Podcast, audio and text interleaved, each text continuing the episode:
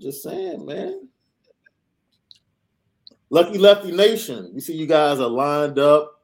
Thank you for being patient. This is the Lucky Lefty podcast. I am your guy, Sean Davis at SD2 Mics, the original Lucky Lefty himself, that guy over there, Malik Zaire at Overtime Malik. We both had busy weekends. I had birthdays back to back. Man, it's a crazy weekend for me, my brother. Before we get into this game, like Saturday was my mother-in-law's birthday my wife's birthday.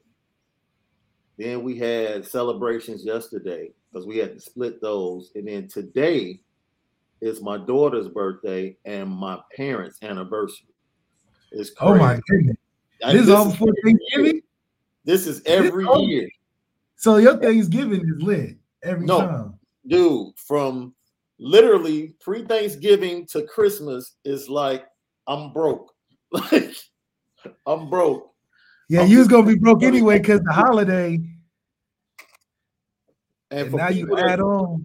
Let me tell you this too: people that say Christmas gets easier when your kids get older, lies. Lies. See, really, see, you know, when they small, you buy them toys and you're good. Yeah. You know, they get to a certain age, they don't want anything. They just hit you up for the cash. Like, man, just just give me some. Doesn't that hurt? Doesn't that hurt? Just it's like, man, let, let your dad act like I know you and get you something that you only, you know, you can be like, dang, thanks, dad. hey, so basically, this is the wrap up show. Notre Dame 55, Georgia Tech zero, Benito, nothing. Benito. And Benito. I have to uh, cat- categorize or characterize this game like uh, LeBron James comments after his first championship when he yeah. beat OKC. And they were like, What do you have to say? He's like, About damn time. About it's about damn, damn time Notre Dame kick somebody's ass like they did on Saturday. Like yeah. The, the, talent differential has been the same. This is the same talent differential that existed versus Toledo. The yeah, same, the whole the whole the whole season.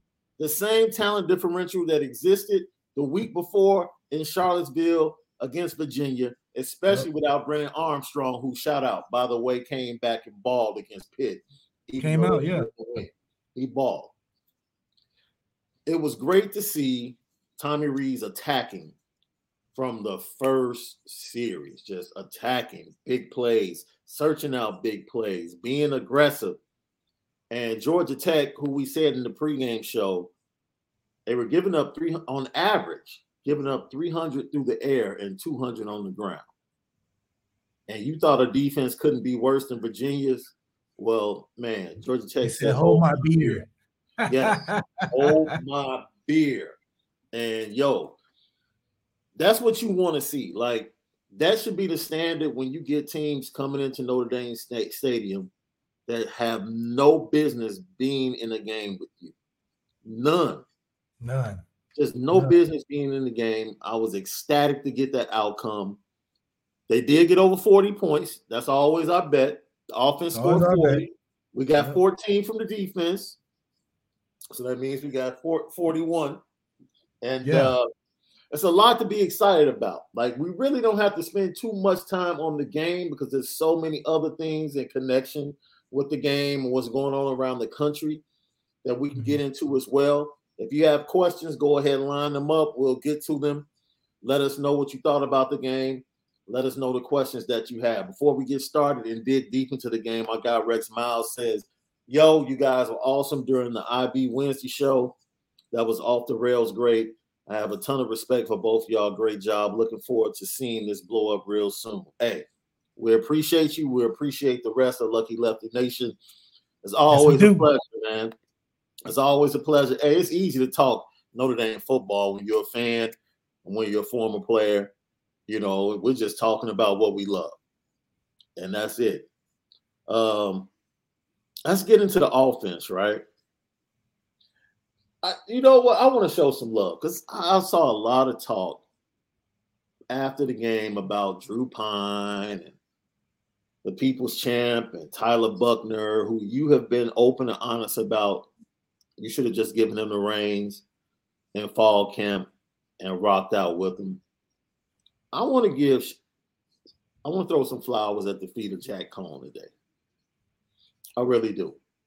Because I feel like coming out of the situation that he came out of, where Graham Mertz was chosen over him, when he outperformed Graham Mertz on the field and basically lost his job due to injury, he transfers in as a fifth year grad student, wins the battle in spring and fall ball, and then goes through the, you know, some self inflicted, you know, some things that happen. You can't blame anybody but himself. There were some issues with the offensive line early in the season, but the adversity that he faced and overcame, and to finally, yeah, it might have come against the softer part of the schedule, but to finally get himself together. And I think like to come back against Virginia Tech, after that, we saw Jack Coan play at a level that you know you would expect. He was a stabilizing force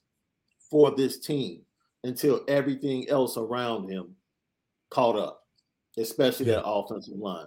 Could Tyler Buchner have been more mobile and helped out an offensive line that was struggling early? Absolutely. But you know, I give flowers, especially on senior day, to Jack Coan, man, because he's a life life uh, long Notre Dame um, fan, along with his dad, and that had to be a dream come true to come in, play ball, beat Wisconsin, the team that gave up on him, eleven and one, or ten and one, about to be eleven and one after Stanford, and then with a shot at the college football playoff. Yo, kudos to him and everything he went through. Yeah, man, that's one of the, the stories you love to hear about when a grad transfer works out, especially, you know, going to, I would assume, his dream school and be able to perform, you know, with some great guys around him, especially being able to beat your former team and, and kind of get that personal edge as well as living the dream pretty much. Yeah. So I think this is the pinnacle of what he could have imagined his dream opportunity to be. And for him to go through for it to be his dream opportunity and deal with the things he's had to deal with during the season, and he didn't let it get him down. He was able to still perform with the the unique circumstances in the games. You know, you got to just be happy for a guy like that. And I know, you know, if anything, he, regardless of what happens, he's probably fulfilled uh, beyond what he probably expected. Well, let's talk about how they started out this game. You know, you take away the sack, the big play to Kevin Austin, you take away the sack that Jack Coan took down there. You could say he could have thrown the ball away if he saw that blitz coming off the right side. They get the field goal, and then they come right back with the big throw, uh, with the uh, Jack Kaiser interception return. Then they come back with two straight drives, and then in Kyren Williams a nine yard run to the left there, and then Michael Mayer, the 52 yard pass, which is pretty much a blown coverage. But early in that game, Michael Mayer, I don't understand why Georgia Tech was was leaving anybody man to man on him. Mm-hmm. I just like I don't get that, especially on third downs. Like why teams would go man to man, especially with a safety. That safety is way too small. Michael Mayer, him fighting through his injuries, you know, ankle injury. He also was dealing with a groin injury he was all he's he's been Hulk like this year. He's just been Hulk like, man. And I think he's going to continue to get better. The offensive line, once again, four really good dudes on Saturday, like what I saw. And, um, you know, those four dudes keep overcoming the other guy. And, and yeah. Produce, you know, so defensively, though, that's it. Offense was aggressive. That's what we wanted to see against Virginia. That's what we wanted to see against North Carolina. We got it. 55 points total, 41 from the offense. Great job. Tommy Rees, the rest of the offense. We'll get you your grades in a minute. Let's get over here to this defense, y'all. Can you tell me why watching film, because you believe Georgia Tech and Geoff Collins had to watch film, right? To prepare for this game. So they I mean, did see, they did see North Carolina and Virginia double team Isaiah Foskey, didn't they? Yeah. Right? I think it's because they was like, well, he probably slowed down and we're oh. gonna catch him hard with the one on one, maybe. Yeah, maybe. yeah. And all of a sudden, They're leaving this dude one on one backside with the tight end, not the not the tackle, not the tackle. They asking the tight end, "Hey, yo, block this dude." The dude yeah. that has double digit sacks. That's pretty much the best pass rusher for yeah, them. pretty much the best. Yeah, yeah, pretty much. Only speed rusher they have. Yeah, let's let the tight end yeah. block multiple times. It was like, yo, Geoff Collins is probably on his way out the door at Georgia Tech. Georgia Tech will more than likely be another job that's open. And I, I, don't know about calling for I don't know about calling for the man's job now. Ooh, I see why all of these jobs are open because as a head coach, if you've watched the two previous head coaches literally say this guy is not going to beat us and disrupt our offense, and then you decide to leave him one on one all day long. And it wasn't even like Marcus Freeman moved him around or anything. No. it's like there he is. You know where he is, and you decide to block him with a tight end multiple times. Like that's a fireable offense. That's just my opinion. I'm not calling for the man's job. I'm just saying, based upon his record over the last four seasons, which is subpar, and the fact that he did that against Notre Dame, I wouldn't mind if the uh, athletic director came out and said we parted ways amicably. You wouldn't mind? No, I wouldn't mind that. I would totally understand. I would totally yeah. understand, but like I get that. I get that. But this defense, the last three games, man, and what they've been able to do, and you throw in a caveat that okay, Brennan Armstrong didn't play when they faced yeah. Virginia. But it was almost like he unleashed the dogs, Marcus Freeman. Once they got through USC and North Carolina, where they had quarterbacks and they had multiple receivers and big time receivers, he went a little bit soft to eliminate the big play. And then all of a sudden, after they got through those two games, he was like, all right, let's go let this front seven loose. My question to you though is was losing 14 a good thing for this defense? Big big picture wise. You you can never say it's good to not have 14 out there because you know, I think 14 is definitely a person that's going to make a lot of plays on Sunday next year. Uh I do think in the absence of 14, the next man in mentality kicked in, and then probably just the leadership of what those guys were able to be around with 14 being there, and yeah. now with him being out, they they feel confident enough. You know, a lot of it is just about the confidence to go out there and play. Yeah. And I think he he not being there gave those guys confidence to, you know, at first do everything to fill in and prepare, but now to kind of work on that transition. And at this point in the season, they know that he probably wouldn't want to come back, you know. So they they feel like they're settling in and they're beginning to get more competitive because now they're like, we need to we need to step up. I'm trying to be next, you know. And then Marcus right. Freeman giving those guys the ability to play free and and make plays. I mean, he's putting the defense in a lot of positions for guys to make one-on-one one-on-one game-changing plays. I mean, JD Bertrand has a lot of individual games where he's had a ton of success on open field things, you know. So for that secondary position, you're gonna have to have to show some range. You know, number 11, I thought he did a good job. Our boy uh, uh, yeah, previous weeks, previous weeks, I thought he was getting better, and just you just see the development. I think a lot of that too, outside the confidence of 14 being absent, it's just that they love their coach Marcus Freeman. They trust that he's going to put them in spots to not uh, seem vulnerable and they and if they listen and do what he tells them to do, they seem to have some good outcomes. So it's a lot. It's a combination of a lot of things. Shout out my guy Mike McCray, assistant safeties coach, holding it down with those boys back there. He, he actually grew up down the street from me, so uh, to see him do his thing up at ND, he's a Michigan guy. He graduated and played for Michigan. I actually played against him twice uh, in Florida and at Notre Dame, so that's kind of cool. But that's cool. Now, now he ends up coaching at uh, ND. So uh, I know that they they got a lot of good things cooking, man. That's just a part of the Kelly program that he's been able to establish, and that's development of everything but the QB.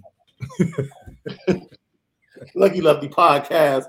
Malik Zaire, Sean Davis, right here on Lucky Lefty Network and the Lucky Lefty YouTube channel. We got a question for you, bro. John A1 says Malik early in the season, you said ND needed that guy on the edge like Tuck or Lynch. As Foskey's level of play, put him in that category for you. Yeah, I think Foskey has established himself as a dominant force as a pass rusher. He deserves to go each team to go into the week looking to find a way to answer for him because Georgia Tech learned that if you just think you're going to do it singularly, especially without it being a tackle, you're going to have a long day, and he's going to be able to make his presence. So right now, he's got the the uh, the game plan of the other team. The other team's definitely game planning for him, and that takes a, a, a really good player to do. Is he a Chase Young phenomenal top five, you know, pick first rounder? I don't know. I mean, I think he's definitely a, a high one through three rounds, but do I think he's a bona fide edge rusher just yet? I mean, it's still yet to be seen. We still going against teams that we should be doing this to every week. Uh, but if he has a great game like he did last week against uh, Georgia or Alabama, hell yeah. I mean, I will put my money, I will put my early money if he comes back because he is going to put his name in the process for the NFL to find out. And he should. If he comes back, I think he'll develop into that. Provided yeah, if, he comes, if he comes back, he, he's getting back to back double digit sack seasons, in my opinion. Yeah. You know, because yeah, right now sure. it's really one move, a speed rush. He has a little bend. He'll get to learn how to bend a little bit better, get a little bit lower, and then he'll probably add some other moves and some counters. If yeah, he if he comes back, he for sure, he for yeah. sure will have that that uh grade A stamp on him. I think he's he's known about on game to game week by coaches, but he's not talked about yet on that circuit of like a Chase Young just yet. But I do think uh, from an intimidation factor is getting there. But next year he'll be there. I think it's easy. It's going to be hard for him to want to come back because yeah. you put up numbers like that. You want to you want to test the waters, but in the event that he does, I think he'll have that. You know, and why the development of players, you talked about that. It's so important to have three to four of these type of games because you have three to four type of games on your schedule where the talent deficiency between or the margin of talent between two teams is this much. And when you get those opportunities, those are the opportunities that you get reps for your youngsters that you get Xavier Watts, that you get a chance to watch Ramon Henderson. You get a chance to watch an Audric Estime who came in on that last drive and was just like bulldozing cats. I'm like, why have they not been playing this dude in the red zone, man? Like oh, this, this is your red zone back. Like this is a dude you put in inside the five yard line. Yeah, I'm a big fan. Big fan. And, and of course, Diggs. So it's like you get to see these guys, and this should have happened early. Game three, four. Like we're facing Toledo, we should have been up 30. We should have been up 30 points, and these youngsters should have been in getting that rep. It's the and games like Toledo. the program has to get to. It has to get to that point where games like Toledo, it's like, yo, we're getting them out of the way quick. Yeah, like, like it's, it's embarrassing. It's embarrassing. This is why teams have a hard time giving us respect that we need yeah. Because they'll look at our schedule and be like, man, I played Toledo like they was top five. Yeah. Like the Georgia Tech game is like a good and bad. It's good because finally, but bad because where it's been at, you know, because we shouldn't be because right now, realistically, we should be five or four going into the playoffs, you know, looking to play that Georgia Alabama the first game. We shouldn't be floating around in the eight and 10, you know, but we make it hard for people to put us there playing Toledo so close when you got a guy like Audric Tri uh, was it Audric Price? What's his name? The running back Audric Estime. Audric Estime. Audric Estime. Yeah, like yeah. what are we talking about? Like he was just on ice on the shelf. Chilling. But but when he come out, you'd be like, where was he at all right. right. So, that's why so this is why we need to be in action hero mode, action figure mode, and start kicking butt each and every week like this so that we are considered Alabama and Georgia, Ohio State level. Yes, and I'm glad they did it on the same day. See, so now you can notice the difference. Because you yeah. and I talk about this this year. If Notre Dame sneaks into the college football playoff, one of their matchups may be against Ohio State. Yeah. You say it'll be a good game. I say because of their wide receiver corps. They're just a bad matchup, especially if 14 doesn't play. But that's not the point I'm getting at. There's still a difference in the attitude of the program because we're just now getting that and doing that to Georgia Tech. They're doing that to Michigan State, number seven. They're doing it to Michigan State the week after they did it to Purdue. It's like yeah.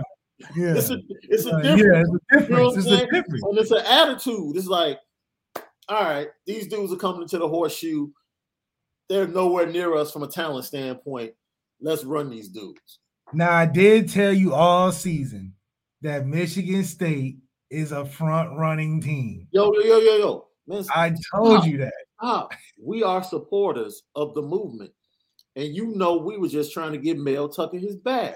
Oh, yeah, yeah, yeah. We, he got his bag. So, so we, so we whatever we, happened on Saturday, the bag is already secured. We don't yeah, even yeah. care about we don't even care about the Ohio State game. We got the bag. he's yeah. good. Yeah, we he's good. supposed to do as supporters of the movement. Yeah. Shout out to Mel Tucker. Do you Shout thing. out Mel Tucker for sure getting reason, your bag. It's a reason why we wanted you to stay at Michigan That's right. State. That's right. Stay there, do your thing. Keep keep working on Michigan. That's all we want. Yeah, keep whooping on me. Keep banging on Michigan. As long as he's banging on Michigan, we love him. Notre Dame fans will love him. As long as he keeps banging on Michigan. Just That's keep right. banging Jim Harbaugh. That's keep banging on Jim Harbaugh. We good. That's all we want. Lucky Lefty podcast, man. We got some comments. Everybody's chiming in. Uh, this is good right here. Uh, Shauna Malik, my guy Nolan uh, Esparza. Shauna Malik does Notre Dame do what it takes to keep Freeman around, or do we all have to suffer while watching him leave? Yo, we were going to get to this in a little bit because, of course, now there are rumors. Brian Kelly has already been linked to USC. Now he's being uh, rumored down in Gainesville, going to Florida. Oh my Look, God. He wants to follow me so bad. Coach Kelly, I want Coach Kelly want to be like me? Come on, coach. Why you want to go down there now? Yo. Anyway, I think uh Marcus Free. Look, the history of just Notre Dame coaching, it's a hot ticket. You have a good really year, is. you don't have people call you. That's yeah. just what it is. So that just shows the respect people have for the brand. Yeah, and then it's they like come bag our coaches all the time all the time, all the time. All the time. So it's like he he probably will just because that's just the history of how coaches have been, unless he's guaranteed some type of transition to a head coach at Notre Dame. But it just happens. Like we we haven't held on to a, a good offensive coordinator, defensive coordinator since I even can remember. I had three myself. So it's not a bad thing. It's just that's just the nature of where the program is for coaches yeah. That's a hot spot. You get a chance, go no and go because you're probably gonna jump to another level uh, ne- the next year. It don't even take that long. So if anything, it'd be good for Marcus Freeman to have those opportunities because he wouldn't have gotten that at UC as as fast or as you know, whatever. But like I said, if he's at prime for the position of head coach, that would obviously keep somebody wanting to stay, especially yeah. if Coach Kelly's getting all these rumors again. It'll be interesting to see why he want to do the SEC because that's I don't think he personality fits with that type of. Definitely, he definitely fits the West Coast. Yeah, he would be more of USC, you know, Chip yeah. like his like his distant cousin Chip Kelly type of thing. Right. Um, but you know, it's interesting for somebody like Coach Kelly's stature who likes kind of like being in the, the prime spotlight. Yeah. Him to want to go somewhere else in college is kind of surprising, but you know, who knows? All right, we got one a couple more. Thank everybody for chiming in, man. It's great conversation right here. Uh, let's see. Rex Miles, Rex Mikes. I'm sorry, I keep saying Miles. Rex Mike says, "I would really enjoy watching Ohio State against UGA right now." No, you wouldn't. No, you wouldn't. Look, I, I'm going to record, yo. A lot of people are different with me every year or every other year, you just have like that special team. They're just special. They just got the pixie dust on them, man. Yeah. Yeah, especially, especially after what I saw, what Arkansas was able to do at Alabama. Oh, I was like, oh, they they running through Alabama. I Georgia just Georgia just got too much right now. You they know they don't special, have... man. They're special, and Ohio State has three wide receivers. The only problem is everybody in the Georgia secondary can run with them. Like yeah, there is no yeah, talent yeah. difference. like, there's a talent difference. That would be That'll be CJ Stroud's only real test. Probably yes. his next, probably till he's till he's gone. Honestly, yes, because he's not gonna have a collection of. I mean, if he can go out there and, and really put on a, a performance, something like a six touchdown, like he did against Michigan State, he's a number one pick because that's yeah. a number one pick team you're playing against. That's the de facto. Are you ready for this next level or not? Yeah. Because they got everything. They got everything and then some, and then they're mean. we not we not mean enough to beat Georgia. You know that's yeah, why I don't yeah. think we will beat them. We're not mean yeah. enough.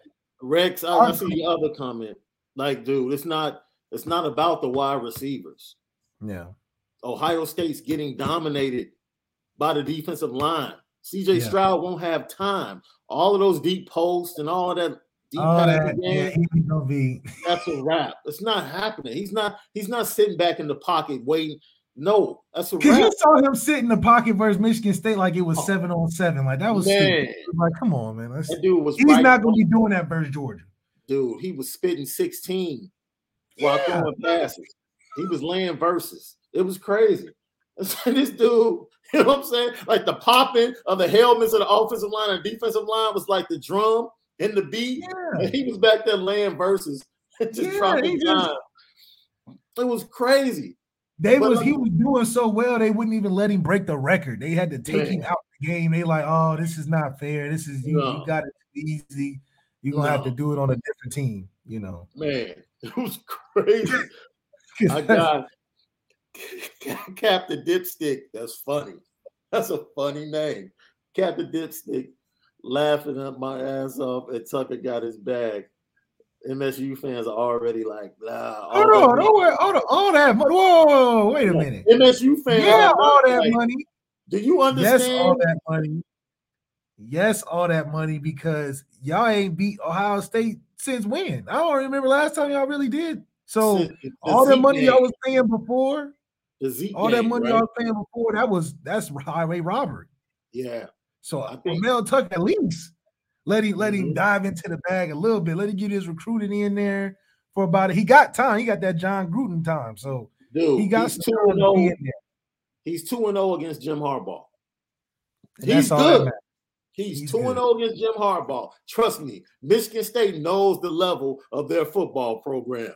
So there's yeah, a level yeah. of acceptance. He has beaten Jim Harbaugh twice. Now, mind you, they didn't want to get drugged like they did. Nobody wants to get beat like that. Yeah, but too, they'll go to a nice bowl game. Nice bowl game. Play program, a play a Oklahoma, maybe. You know, the program was surrounded by scandal. Was in the dump, man, in the dumps. He's resurrected. That, that takes a big paycheck to, to resurrect the team out of that. No, you know, that paycheck, that paycheck was all about keeping him there. right? It was like either we keep him, like he we he might not be Nick Saban, but if we let him leave and go to LSU, like we know he's going to do, if we don't cut this check, what I think going back to? They definitely knew he was going to leave. He was going to leave. They had to. So they had to cut because the check. They're back. They cut a check quick. They ain't waste oh, no time. Man. We still in the season. We still in the season. No. They cut the check. But I told you, but remember, I told you the day after the Michigan game, when they came back to beat Michigan, LSU was knocking at his door. That was all LSU needed to see. that game. they, LSU they saw that, that specific game. They saw they saw that man run that ball. They saw yes. him run that ball. They said, "Oh yeah, you run the ball like that. Oh yeah, we, we got that's it. SEC football." they had to counteract that check. You know what I'm saying? It was like uh, in Ray when he got the deal from the major label, and he went back to his boys that signed him. Was like, "Hey man, can you match it? Can you match it? Can you That's match it. it? You know." And he gave Michigan State the opportunity to match it, and they matched it. They matched it. He said, so, "I want to be here, but does the right. check want me to be here?" See, man, and they was like, "You know, the, the money can match. We can match that." Yo, we had a question. I want to get to it. I think I passed it up they were saying that uh, basically Bo Bauer should have been starting all season long over Drew White. I'm gonna I'm lay this one out for you because you you you've been beating this drum for a while. Look, sometimes at Notre Dame, there's gonna be guys out there that just gotta be out there. You know, it's just guys you just gotta look. We all know the issues, but just don't ask no questions. Just let him rock out, let him enjoy his time in there. And Bo's gonna get his opportunity. That's why you was able to see him in flashes. But Bo's gonna get an opportunity in the future. But sometimes at Notre Dame, some guys you'd be like, why? He, he don't really look like he should be in that mix. Don't shh, don't even worry let that let that roll over your head. You know, trust the coaching staff. You know, oh, rock. But you know, the other thing too is that you do have uh, recruiting classes coming in. You oh, know, oh, that linebacker class. The next two linebacker classes are are me playmakers. You heard about Drayk Bowen and, and, and all those guys. They cut, yeah. So Keon Keeley. Yeah, let that let the season let Mayer's coming back. So let let this season roll by like it should. Yeah, you know, because I think it'll it'll change in the near future. Just because it's gonna have to. You got too many uh, five stars and four star talented guys coming in. I think the biggest takeaway from that game, maybe not the biggest takeaway, but the best moment of that game was the Foskey strip sack and that cat Myron picking the ball up, knowing everything that he's been through from the, losing his dad before the season, having yeah. to go to Hawaii, bury his dad, become captain while he's there, fly back, get ready for the season, lead this team, fight through injuries. And he got the ball. It was like, yo, it's funny because he's not known as a speed rusher, right? No. But that dude got that ball, and I swear it looked like he was running like a four six, four seven. I'm like, okay, you got the moves, you switching. I mean, he was out there inside hand, look comfortable. The man oh, looked comfortable. Man, he looks comfortable with the ball. and I was so I was so happy for that young man because that's in that moment, like being a senior, going to such a great institution as Notre Dame, on and off the field, and just talking to you offline, man, about the experience and knowing that it's unlike any other. Like, yo, to have a moment like that in your last game, like no one, everybody that's watching us, man, you're the only one that's connected, you know, to what we're talking about right now that really knows the feeling of running out on the field like, damn, this is the last time I'm running on this field. And yeah. like what that really feels like. And to have a moment in the game that kind of seals the deal of your entire time at that university. That man, I don't think it gets any better than that, yo. I, it I does, it does it, man, because it, it's like you know, going through that experience, it all comes to a, it's all like a big circle. You know, you remember your very first time running out, and you remember your very last time running out. Man. And in the moments that of you running out and then running out for the last time, they feel the same. And it's like a it's a real, a real surreal moment because you start thinking like you look back in the tunnel behind you, like, man, I went through that many classes. Right. I'm done already. Good grief. All right. I could have sworn I was just a freshman in the back running out. Now I'm in the front running out by myself. So it's crazy. I know Dame sets up those, you know, those soft moments for you in your career while you're at school, but those are moments that you remember for sure, and especially getting your moment around the fans for that senior moment, it, it validates all that hard stuff that you went through to get in there. And it's crazy because I guess safety protocols, man, they didn't have the parents on the field for the players to run to, so they basically were running to the other seniors that had been called before them you know, a lot of people had issues with that. You know, just look, there's nothing wrong with being cautious. You know, that university has to look out for their best interest, their best interest. And you know, even though you want the kids running to their parents or the most important people, their guardians, that help them get to that point, it's not even about COVID or the health issue. It's just really about the university saying, yo, we don't want to get in trouble. We don't want anything crazy happening. So we're just gonna cut. It don't make no sense. We had a full audience at the game. I don't understand yeah. how it. If anything, well, it's know, safer for the parents to be on the field because you're around less people. Well, I guess you know you don't know because I'm not sure if you have to pass or show that you have a car. I don't know the fullness of what it was like to get into the stadium. What I do know this the worst thing for Notre Dame would be Jack Coan running, meeting his parents, and his parents are down there, and one of his parents or his siblings had just caught COVID and you didn't know. Man, that sounds like a bad movie script. Yeah, man, it sounds like a bad movie script, but it sounds like something. It sounds like something that someone in the in the football offices were like, "Man, we, we can't get anybody on the team we just came out of this big flu thing where it ran through the team. We can't afford to let the team like catch COVID or like, yes, they're like, yo, we got to go bang on Stanford. We're taking out all possibilities of anything railroading that. Parents up in the stands. I thought it was kind of uh it kind of just threw water on the normal celebration of the players running out. Yeah, because it was so uh, nobody thought it was okay. You, I, my only thing is you couldn't get a hundred percent of people to agree that was the best move. So that's what made it seem like half people thought it was was was yeah. stupid, and then half people thought it was necessary. So if if you had to take a test, that'd be a fifty percent, and you'll fail. So yeah, yeah. Yo, coming off of this game, see, this is the dopest thing, right? you have to be super excited as a Notre Dame fan coming off this game, really coming off of the second half of this season. Yeah, we know the schedule is soft, but yo, we ran down the list earlier. Xavier Watts, Ramon Henderson, Audric Estime, Logan Diggs, Joe Alt, Andrew Kristofic, Blake Fisher. I can go on and on. Like those are just like redshirt freshmen and true freshmen that have been contribute con- contributors from game one with Blake Fisher and then going to the rest of the season. Well, they've been contributors. Audric Estime got in and, and kind of trash time late in the game. The future is bright. The future is, know, Notre Dame fans, the future is bright.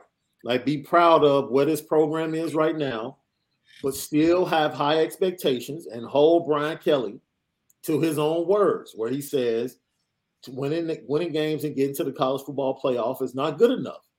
Those are his words. And yeah. so it's national championship or bust now. That's it. So that means like whether we make the college football playoff or not, if we don't, that's on Notre Dame. There's no way we should have lost to Cincinnati. They shouldn't have been losing to Cincinnati. It should have been a coronation in Palo Alto next Saturday. Literally. Four yeah. quarters of banging on Stanford, and your invitation to the college football playoff would have been right there as the clocks hit double okay. zero. That's facts. Facts. facts. facts. That's where it should have been. And you would have been in the game probably with the best opportunity to win a semifinal game and all the times you've gone to the college football playoff. Next season now, the schedule, man, CJ Stroud is looking you dead in your face. Game one. Game one. That's what we want. Okay, Game but that's we, that's that's how you go from transitional yes to now we're serious. Now yes. we're we're we're that we we damn near might win. we, well, we might saying. When you see the performance, that's my point. When you see the performance that we've seen from these red shirt freshmen and these freshmen and sophomores, you feel ecstatic about the team that you're walking into the horseshoe with. Like, a word? Okay. Because I can tell you this, based upon I precedent, about going in next year. Yeah. Based upon precedent, one thing we know for sure that Ohio State secondary is going to be trash. It's been trash the last four, three, three mm-hmm. years. It's been trash. Okay, listen. I don't know about trash. Well, it's not trash. It's not going to be like Virginia, Georgia Tech trash. They have talent now. what trash would you? I mean, not what, what would you Bro, compare it level wise? Purdue, would you say? Don't get it twisted. Don't get it twisted. Purdue turned the ball over three times in the first half. That contributed to like that big lead, and they still came back and put up over thirty. Like Notre Dame is going to move the ball on Ohio State. That won't be the issue. Yeah, we'll, we'll definitely move the ball. The issue is going to be holding that cat CJ CJ Stroud down. That's it. I'm not even worried about TreVeyon Henderson and the running game. We'll take care of the running game. And he's going to be coming into the game with a whole new list of wide receivers. like Olave, gone.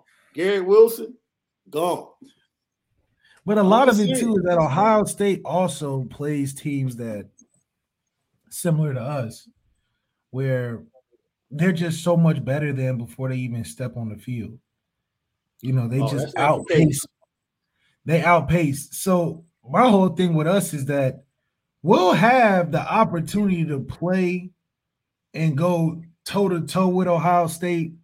It's going to come down to who is our who is our game changer who is our our our de facto de facto person that's going to go in there and make it happen because that's what it's going to come down to against Ohio State is who's going to make that third and nine, who's going to make that that last two minute drive mm-hmm. because we know we can go back and forth with them. With Georgia, I don't think we can go toe to toe. But Ohio State, we can definitely go toe to toe. At least give us a chance to wind it down to the last couple drives. You talking about next year? Or you talking about this next year? year or this year? This year, I think. I think we have a. Oh, I next year, I think we're coming away with the dub. I think Marcus Freeman will give us a chance this year. This year, he'll give us a chance to to be in position, but we will have to play perfect on offense. That's my opinion. I don't think Ohio State's defense is as good as it's been when, when they had like Joey Bosa and them boys. But oh. we would oh. have to play a perfect game on offense. And I think our defense will hold us within at least 10. They'll keep us at a 10 distance, but we have we'll have to close the gap and make up for like 14 points. And we could we could do it. I trust the front seven of our defense. Yeah. To cause Because I mean Michael Mayer, Michael Mayer's a mismatch for Ohio State. Well, Michael Mayer's a mismatch for everybody. That's what I'm saying. So we got, you know, we got some guys, and Kyren is going to be effective. I, am gonna be. I'll be honest with you. Our entire wide receiver corps is a mismatch because their DBs are bad. Listen, listen their secondary this year, they're far, bad. You're taking it too far, though, bro. Trust me. I've you said our whole receiver corps. Kevin Austin will be. That's one person. That's one person. Kevin Austin will, will be able to get open. You know how I feel about Zoe. You already know how Zoe's a problem. Lorenzo we just lost, we lost our guy Lawrence Keys. I thought that was our I thought that was our guy. Dude, we're good. We're good. If we give if if they give Jack Coan time to throw, which is going to be the thing, because I mean they, they still have guys in, in the front four Garrett Haskell and guys like that, yo, they can get it done. They can rush the quarterback. They can make plays, but they're a defense that they want to create turnovers. That's what they yeah. want to do because they can't line up every. They're totally different than Georgia. What Georgia can line up every down and say we are shutting down whatever play you call. It doesn't, yeah, matter. Yeah, doesn't matter. matter the formation whatever. Our DBs are better. Our linebackers yeah, our are better. just better. We just better. Yeah. and we go too deep. It's not like it's just the starters. We go too deep. Yeah, yeah we get tired. We got other guys ready. Right. It's crazy. Ohio State's not like that. Ohio no, State, no. Especially linebacker and the defensive backfield, light in the pants, small. Yeah, the only thing they're deep in is running backs. Run, yes. That's fast. it. So defensively, defensively, if you can be patient, dude, you can make it happen. I can tell you one thing: Kyren Williams is not. If Kyren Williams plays Ohio State, they're not shutting him down the way they did Kenneth Walker. I can guarantee. We that. have a better. We have a better offensive scheme than Oregon.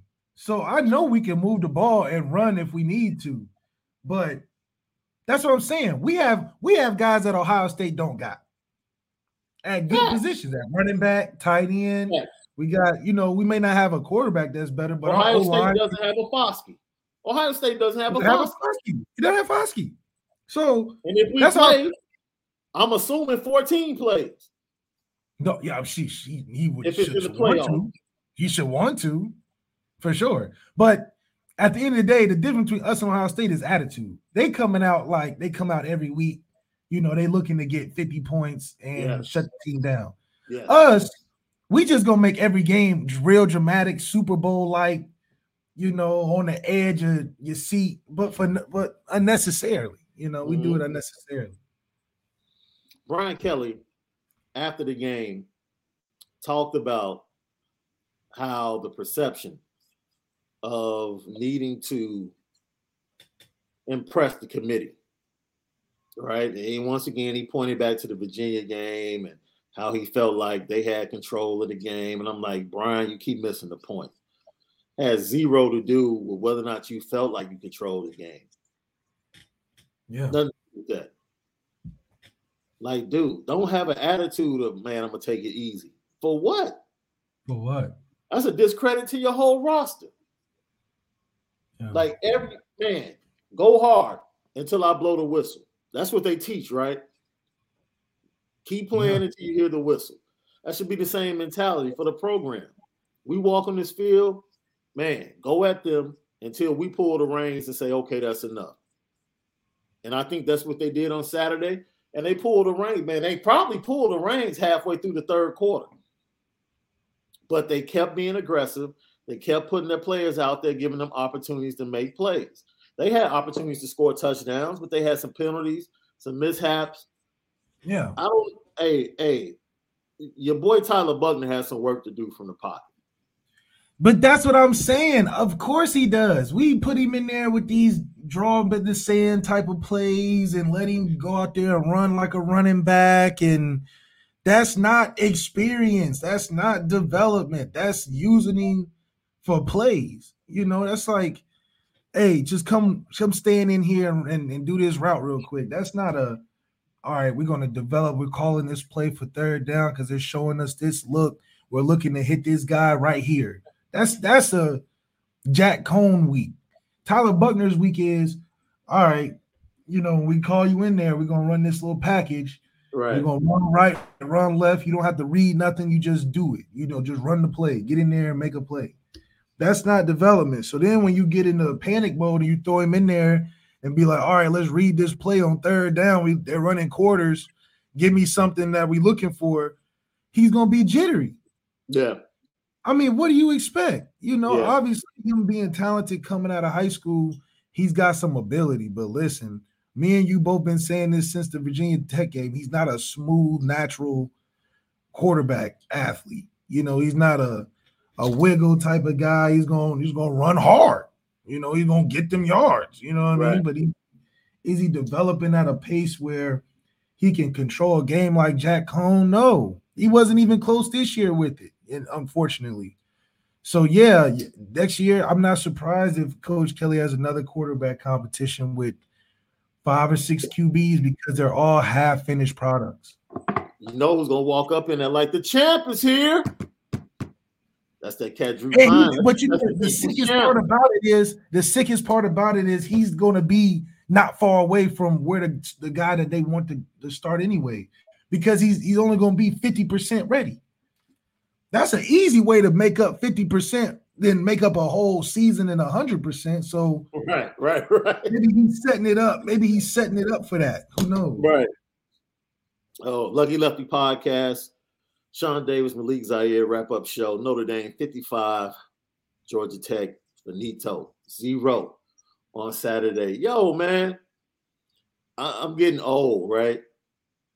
I'm watching TJ Yates' son play football, and I'm like, yo, what in the world is going on? Like, people I watched play in college have kids that are playing now.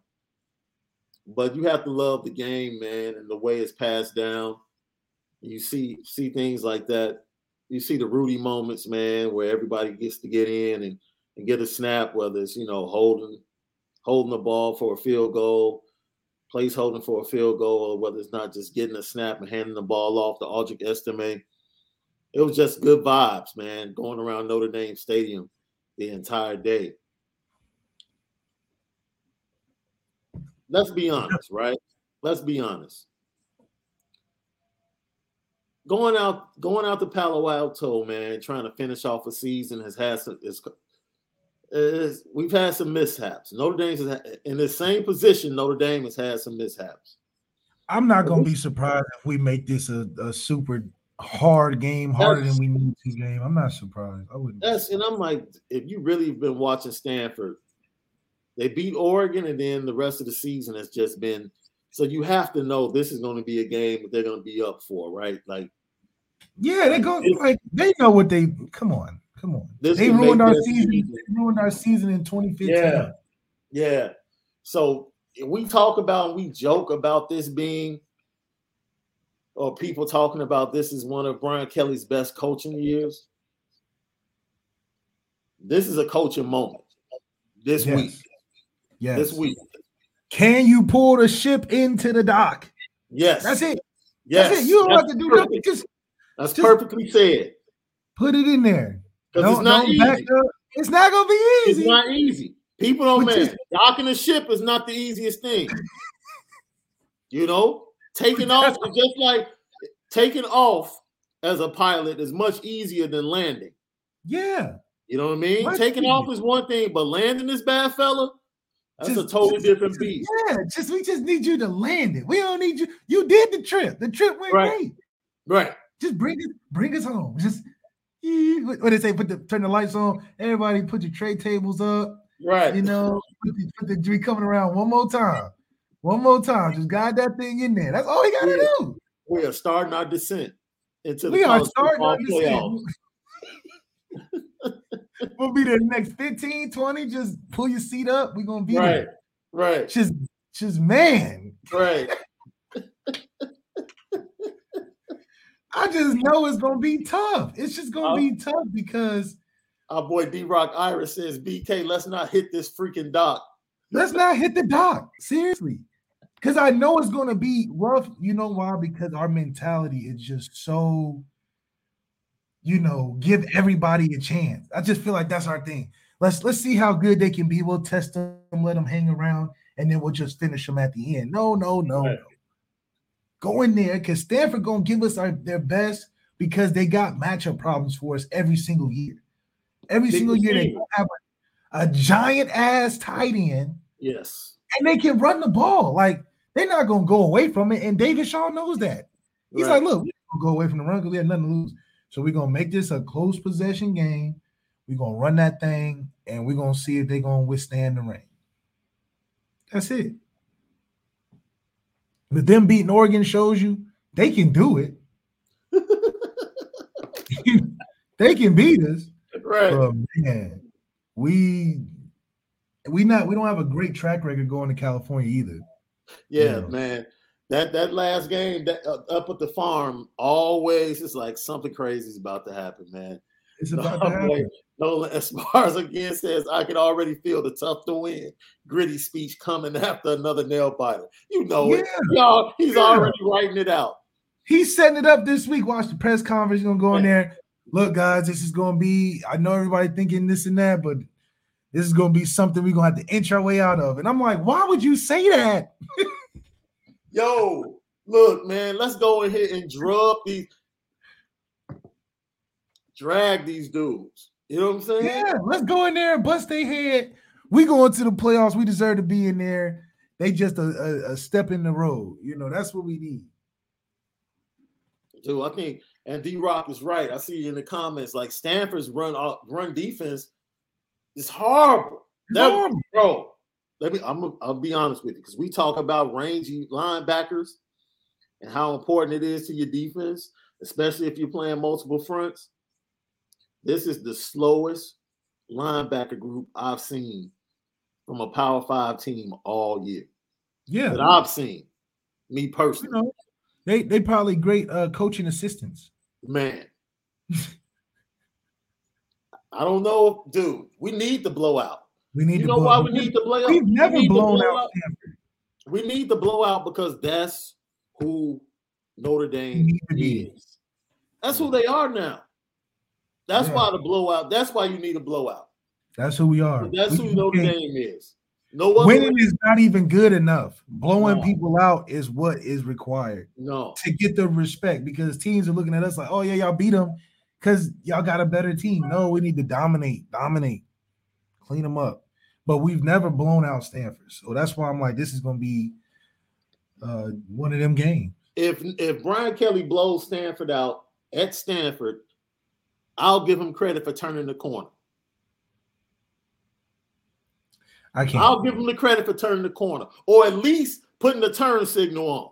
He hasn't turned the corner, but he hit the turn signal. And I say he just switched lanes. I wouldn't say he even put that. He just switched. He saw the exit. He just got over. He ain't even put. He ain't get off the exit yet. He, he just got over. He just got over. That's it. He just. That's wow. Let's get that. We will get off.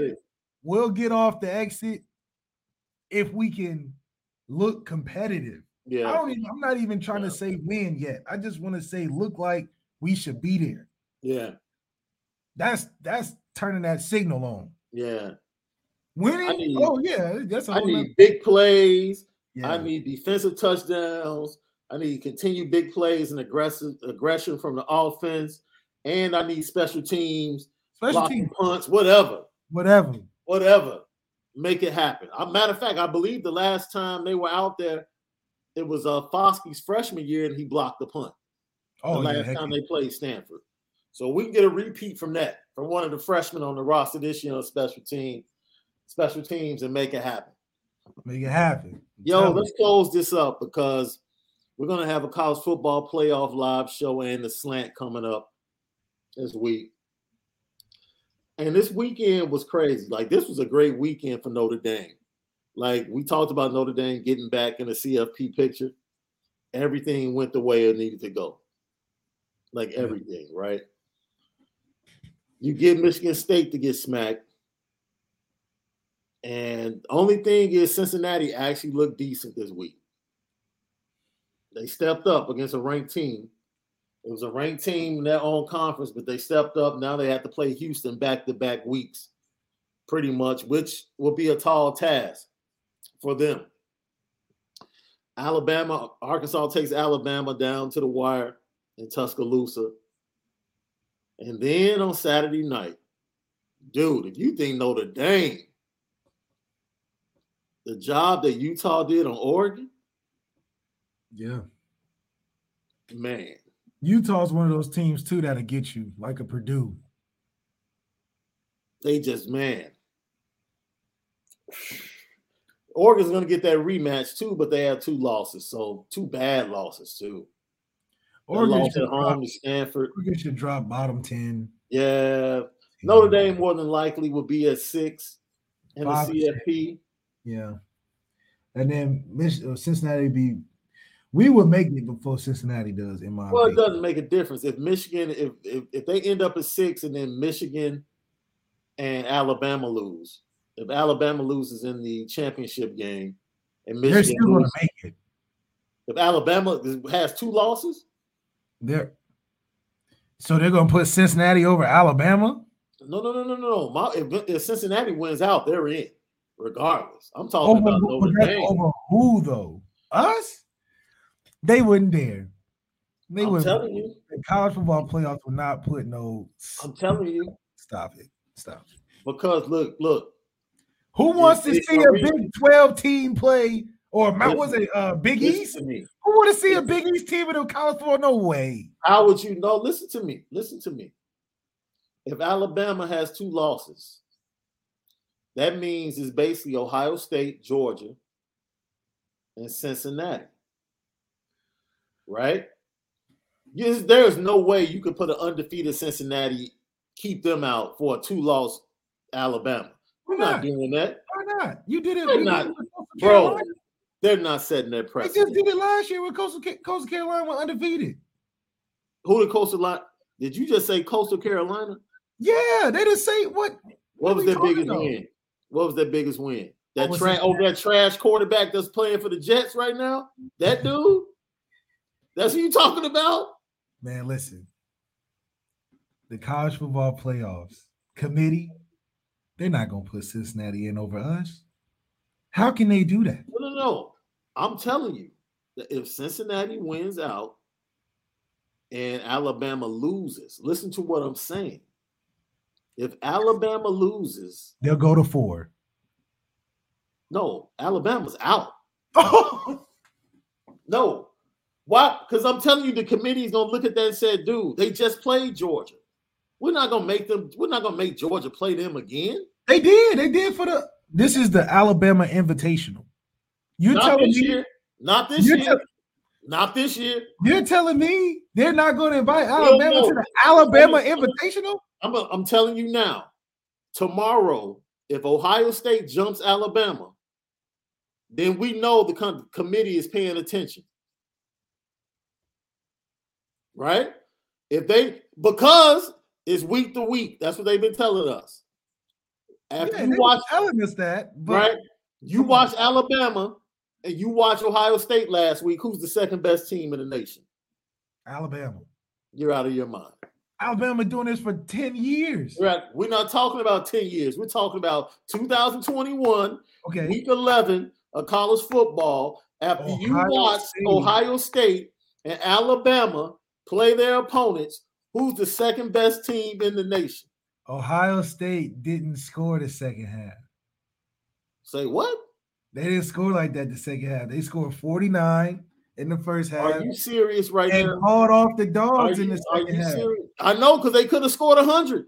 I know they called off the dogs. Are you kidding me right now? So what I'm saying is Alabama didn't do no different. Come on. Alabama man. won everything they supposed to win. Yeah, they lost to sorry Texas A&M, but Alabama, this is the Alabama Invitational. If they lose, just like they did a couple years ago, they'll lose, they'll drop one spot because they're like Cincinnati can't hold Alabama's jock strap. That's not the point. That's you have to have competitive games in the playoffs. You That's think they're gonna put the Cincinnati versus Georgia in? Come on, come on. That's not the point. And somebody pointed out that Cincinnati went undefeated last year. Cincinnati only played nine games. They played themselves. They started late. That's on their conference. Their conference played them last year. So beating SMU doesn't mean anything. Oh, I agree with that. But playing beating Houston twice will mean something. Houston's not even ranked. Are they ranked? Yes. Is Houston Houston what top 20? No, I think Houston is like in the top 25. SMU was uh 20 25. So you're giving that credit over Bama, their schedule. I'm telling you, based upon what I've read and who I've talked to at the Wide World Leader in sports. The Wide World Leader. I'm telling yes, Houston is in the top 25. I'm telling you what I've heard is that Alabama has to win to get in. This is the year. If there's going to be a year that a non-power five gets in, it's going to be this year. And you know why?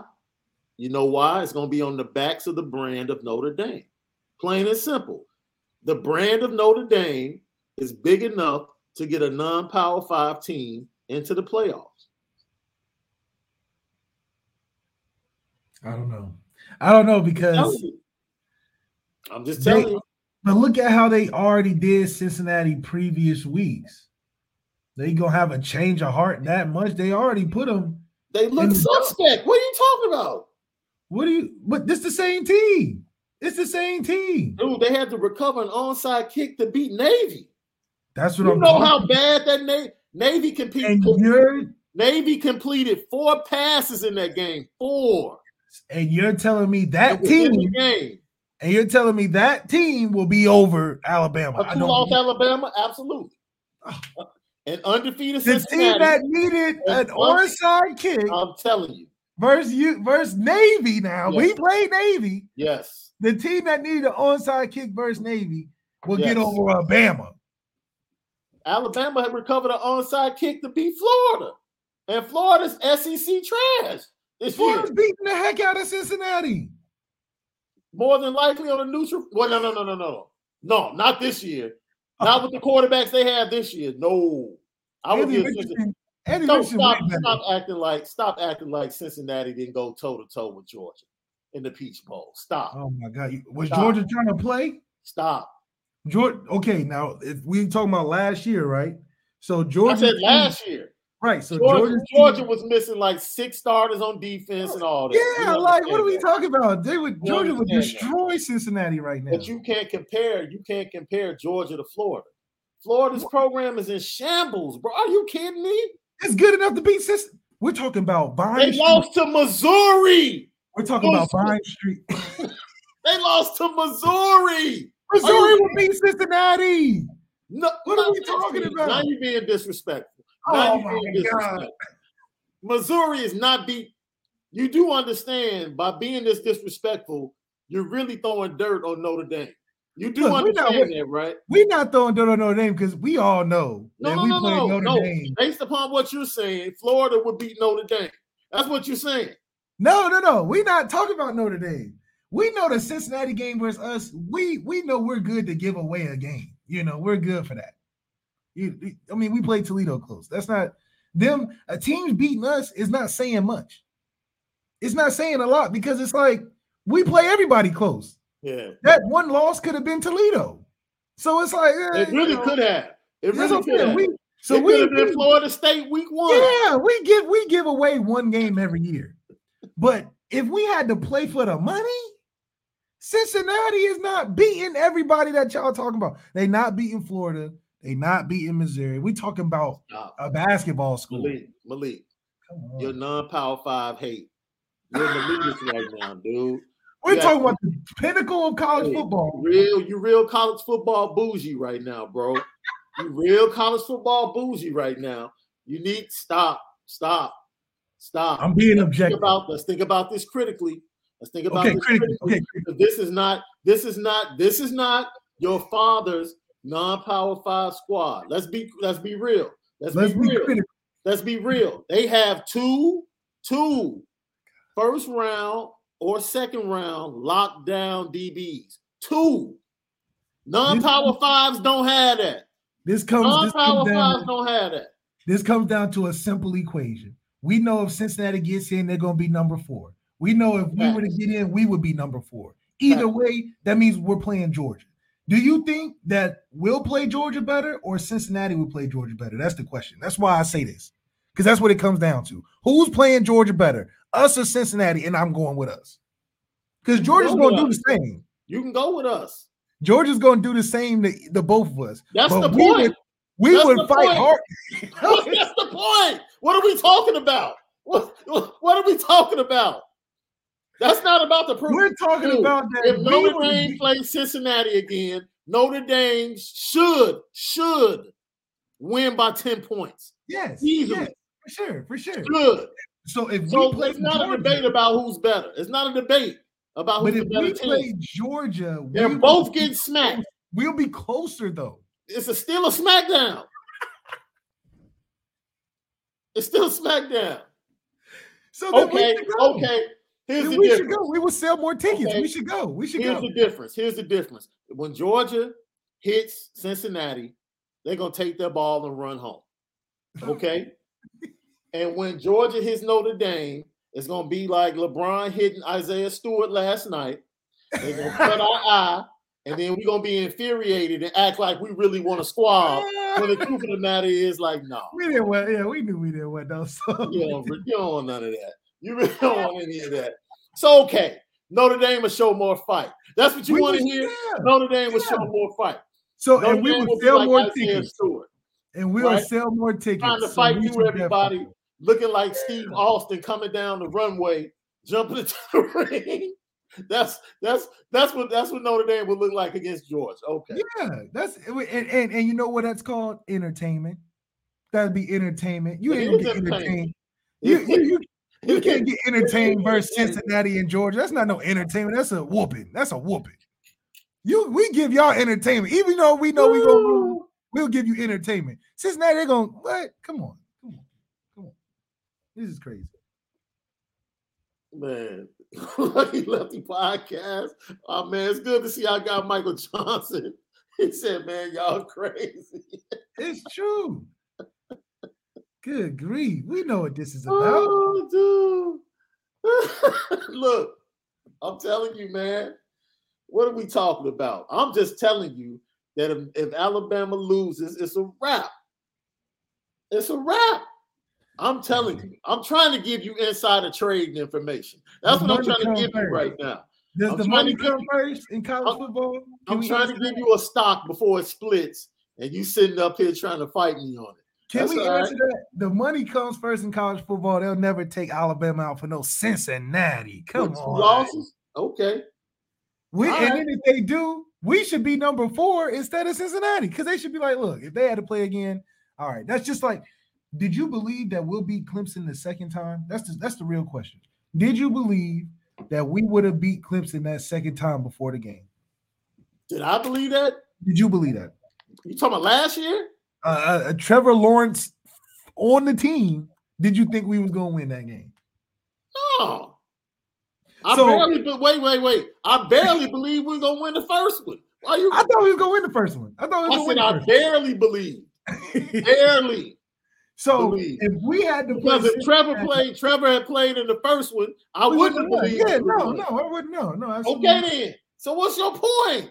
So if we had to play Cincinnati again, would we win? Absolutely. That's what the college football committee is saying. What's your point? What are you arguing?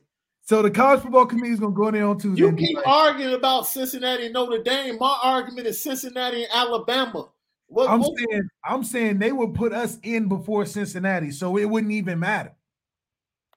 Because they're going to go down and be like, hmm, should Notre Dame jump Cincinnati? Well, if Cincinnati had to play uh, Notre Dame right now, would they Malik, win again? Absolutely. Malik, listen to what I'm telling you. There will be six teams they will be Georgia, Ohio State, Alabama, yep. Cincinnati, Notre Dame, and Michigan. Those are the top 16. Those are the six teams that are left. Listen to me. Those are the six teams that are left. We know Michigan's about to get banged. We know that. we can move them to the wayside. You know what I'm saying? Because let me tell you something. I, look, man, you if Ryan Day puts another 50 spot or another Big Ten team, man, let me tell you something. Big Ten has to hold a conference. Like, this cannot keep happening. they they gotta do, they gotta hold a secret conference while Ohio State is playing in the college football playoffs. Like, yo, we gotta do something about this. Because they cannot be banging on the rest of us like this.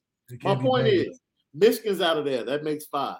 If Alabama loses two games, I'm telling you, they're out of there. There's four teams left. That's your final four. Notre Dame, Cincinnati, Ohio State, and Georgia. That's your final four. They're not I'm telling you. I'm telling to you. The, to the Alabama Invitational. Those hey, are the teams. Hey, Nick Saban can come pass out the trophy. His team won't got, be there, but he can come pass out the championship trophy. If that's the case, who's going to play Alabama in their bowl game? What'd you say? Who's projected to play Alabama in a bowl game then? If they're not making the football playoffs. First of all, nobody wants that projection number one.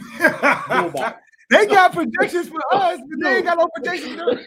that team, that team that's in the sixth slot at that point in time is like, nah, drop us. Yeah, down. don't want to play no Alabama.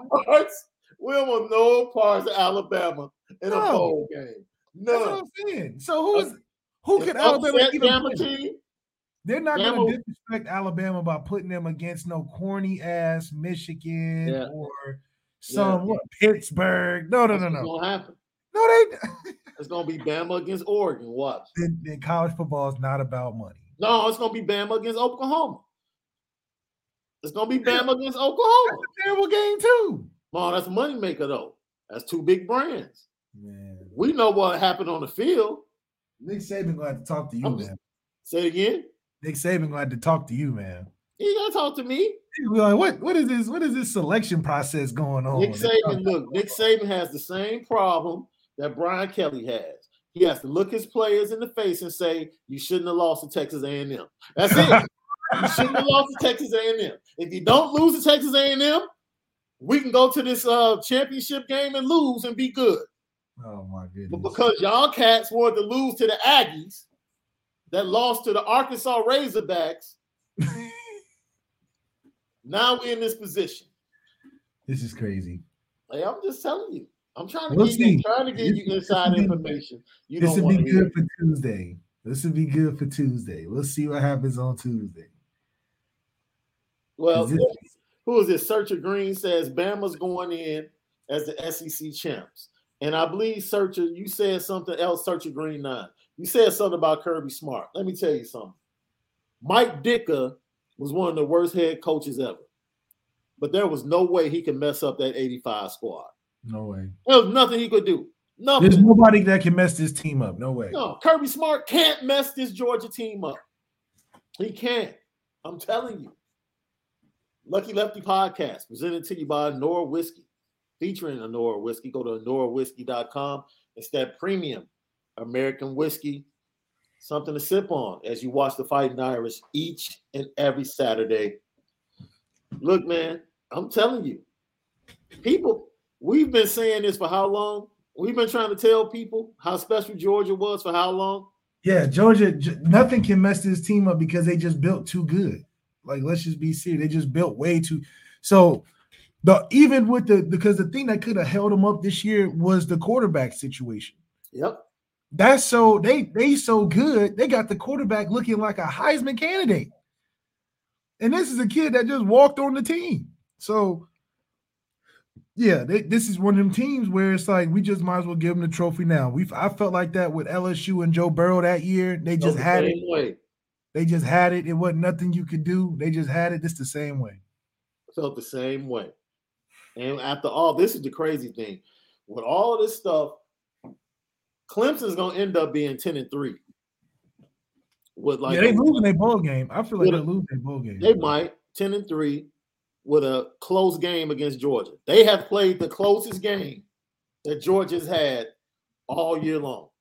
But that but that's that game might have determined both of their seasons. I feel like if Georgia lost, oh, they might they 100. might be like how Clemson is. Mm-hmm. If Clemson won that game, they probably be you know in the in a in a different spot. So that was like the game of the season, and we didn't even know it really. Week one. Week one. Right. That's crazy. Uh, Matt Anderson says, "Could Brian Kelly mess it up?" I don't know. Mess what? Stanford. Mess what up? There's nothing to mess up really. He just he just gotta I mean, do what he always does. He don't mess up until we get to games that matter. And the games that matter is the only oh, game yeah. that will matter this season, and that's Georgia. Yeah, because we, we definitely beat teams that we're supposed to beat. Yeah, he do all he do his job. Shit, Coach Kelly do his job. Boy, he do his job. Oh, oh, I see. Chief Brody said he clarified BK could mess up this Georgia team. Nah, no, no. well, it's nothing. It's nothing bad about it, but it's like no. Coach Kelly don't want nothing with them, man. I don't no. want nothing with them. Not this year. No. Like because what are, every two or three years you just get like a special team. Like the team is just special, man. Because like, what are you gonna do? Like, my thing is, if we played them, what are we? What are we gonna do? What are we gonna run it? Are we looking to run against this team? No, I don't think so. Tommy, that would be I would love to be in the room with Tommy Rees watching film, trying to figure out. Because, like, Michael Mayer wouldn't be, Michael Mayer is a mismatch every time we face someone. He wouldn't yeah. be that game. No. Because they have Brock Bowers.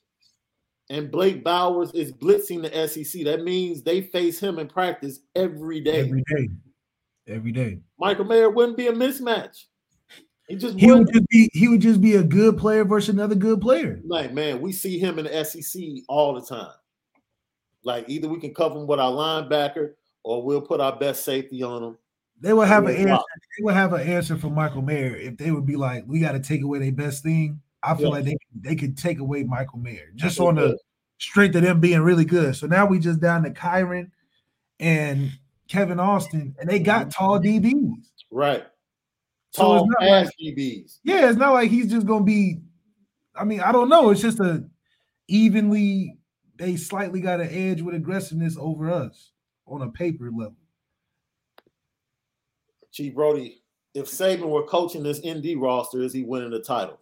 The mindset would be totally different. Yeah, yeah, yeah. You have a different quarterback there. Quarterback, the mindset would be different. Jack Coan wouldn't transfer to Notre Dame under. No. He'd be Nick like, wouldn't even give. Nick Saban wouldn't even offer him. He wouldn't even offer him. He wouldn't even look Jack's way. That's the difference between Nick Saban and Brian Kelly. We give no. Jack Coan, and it's not that Jack Coan's not a good player or nothing. It's that Nick Saban wouldn't pick up the phone in that situation. Yeah. Because he's probably getting the number one quarterback in the world or something as a freshman. Yeah, he's so yeah. just different. Now, if you're talking about like he has the exact roster to start the season, I still think the attitude would be different, and they and they beat Cincinnati. Oh yeah, losing that at home, no, because yeah. look at what they did to Arkansas. Arkansas got close, and they end up finishing off crazy. Like Bryce yeah. had 600 yards. Like what is that? Yeah, yeah. Bryce Young or CJ Stroud? I like CJ right now. CJ, like CJ. CJ's in the lead.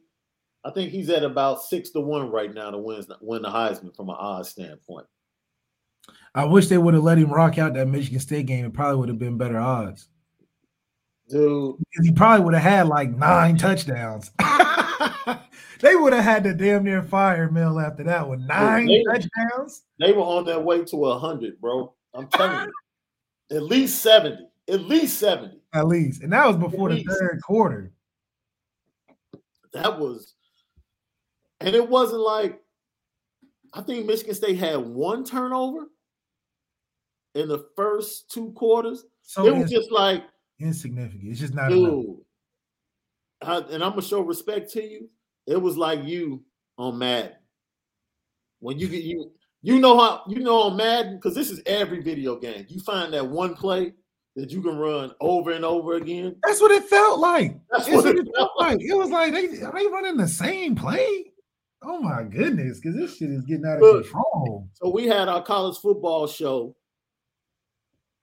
from uh one to three on Saturday. No, from 11 to 1. I'm sorry. On Saturday. I'm doing updates, top 25 updates for the show. I'm reading the update about the Michigan State Ohio State game. And by the time I finish that game, they had scored again. I'm like, yo, Michigan. I'm like, Ohio State leads 35 to nothing at the horseshoe. Oh, make that 42. Like literally, like yeah, couldn't even finish the update. they had just hit another like, damn, Yeah, to get back to tweeting them, th- man. Right, right. It's crazy. I had never seen anything like it. I thought the Purdue game was bad, and then all of a sudden I was like, "Yo, this is the Big Ten has a problem." That's, the gap, the gap between them and the rest of the Big Ten is is is big, bro. Huge. It's it's huge. They, they recruit countrywide. These Big Ten teams still getting local kind of more, more so than anything. The the the gap between Notre Dame and Alabama is a lot closer than the gap between Ohio State and the rest of the Big Ten conference. Yeah, we're a quarterback and an attitude away. And I know that sounds crazy because it's just a conference. Yeah. But the gap, man. It's like, what do you even do if you're uh Minnesota? Uh what do you do if you're even a Michigan? Michigan ain't figured it out and they get whooped every year. Every year.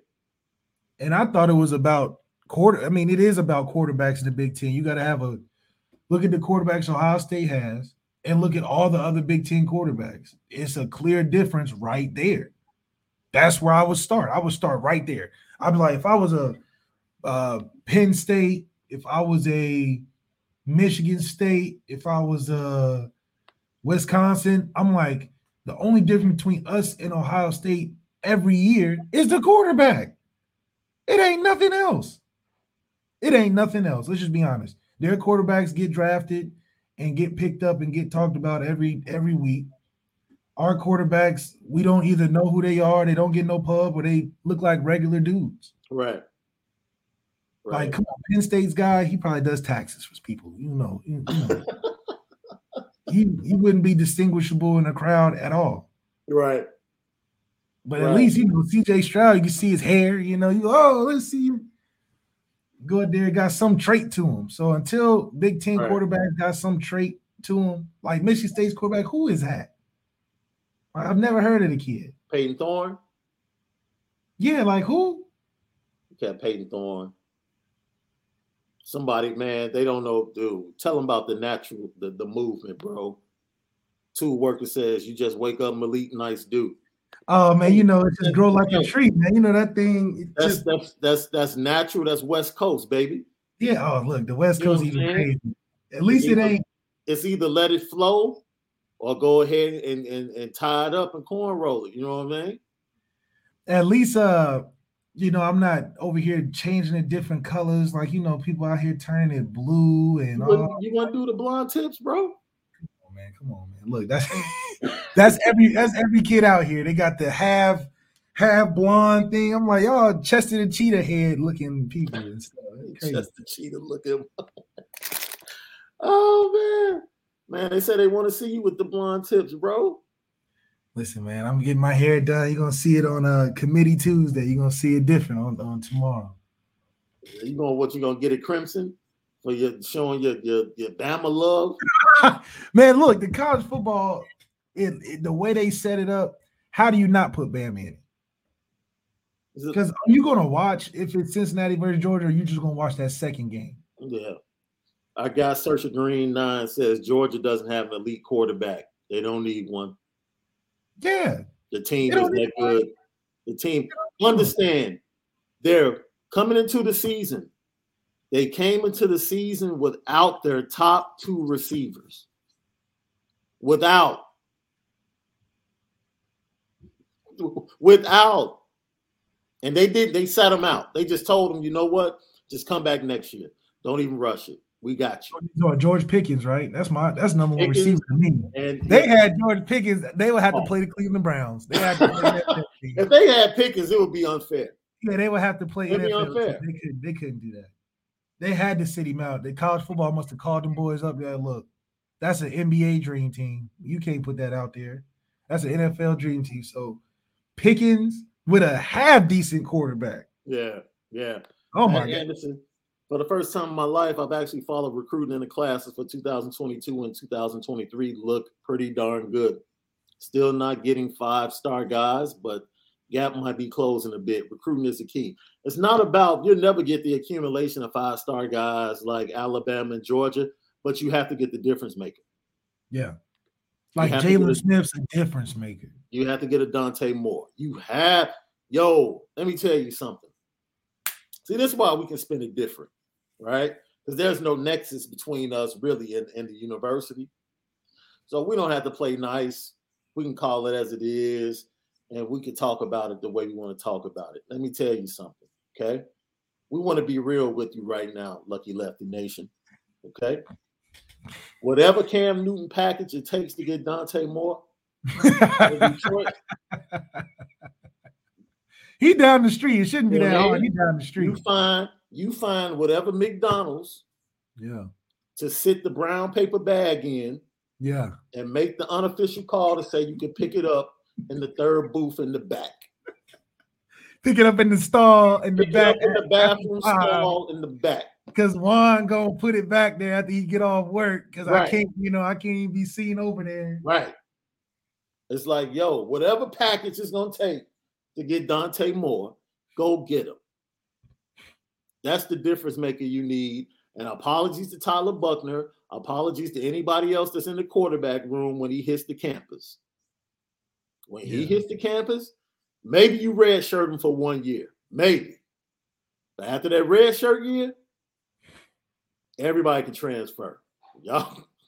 but you know, they they committed. I mean, they got six guys on the roster right now. We had three. Oh my god. We had three come in the last class. So it's like, you know. Chief Brody said, is Buchner the man or Dante Moore? I'll let you answer that.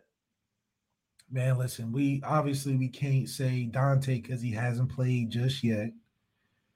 From a ceiling standpoint, I just don't like how unnatural Tyler feels back there. He's or I think Dante's more of a smooth in the pocket quarterback. I think Tyler can make a lot of good plays for us. It's unfortunate how they, in my opinion, how they put Tyler out there this year. Mm-hmm. Because I think that it wouldn't, it doesn't necessarily get him ready enough next year to be a clear, distinct winner for the job. So because he's at a disadvantage in that way, in my opinion, I think Dante will have a better chance getting the the start if we were going into it. But how Coach Kelly will handle it, in my opinion, is that he would have played Dante, have played Buchner the next year going into. That's the way you see it.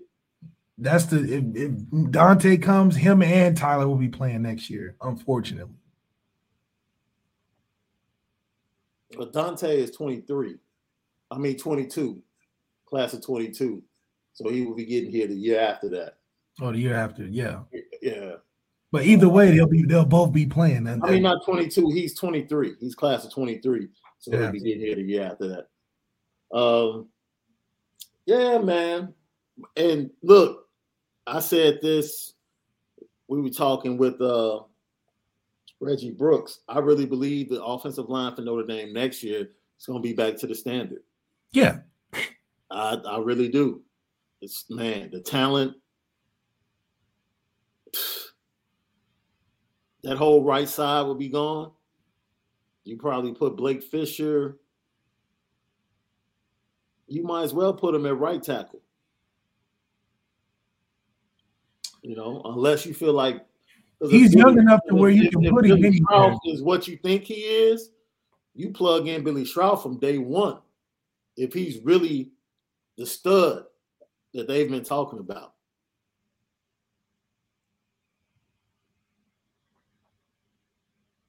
Yeah. I mean, I think the offensive line, just in general, you know, I really would want to see them actually challenge ourselves with the with the coaching.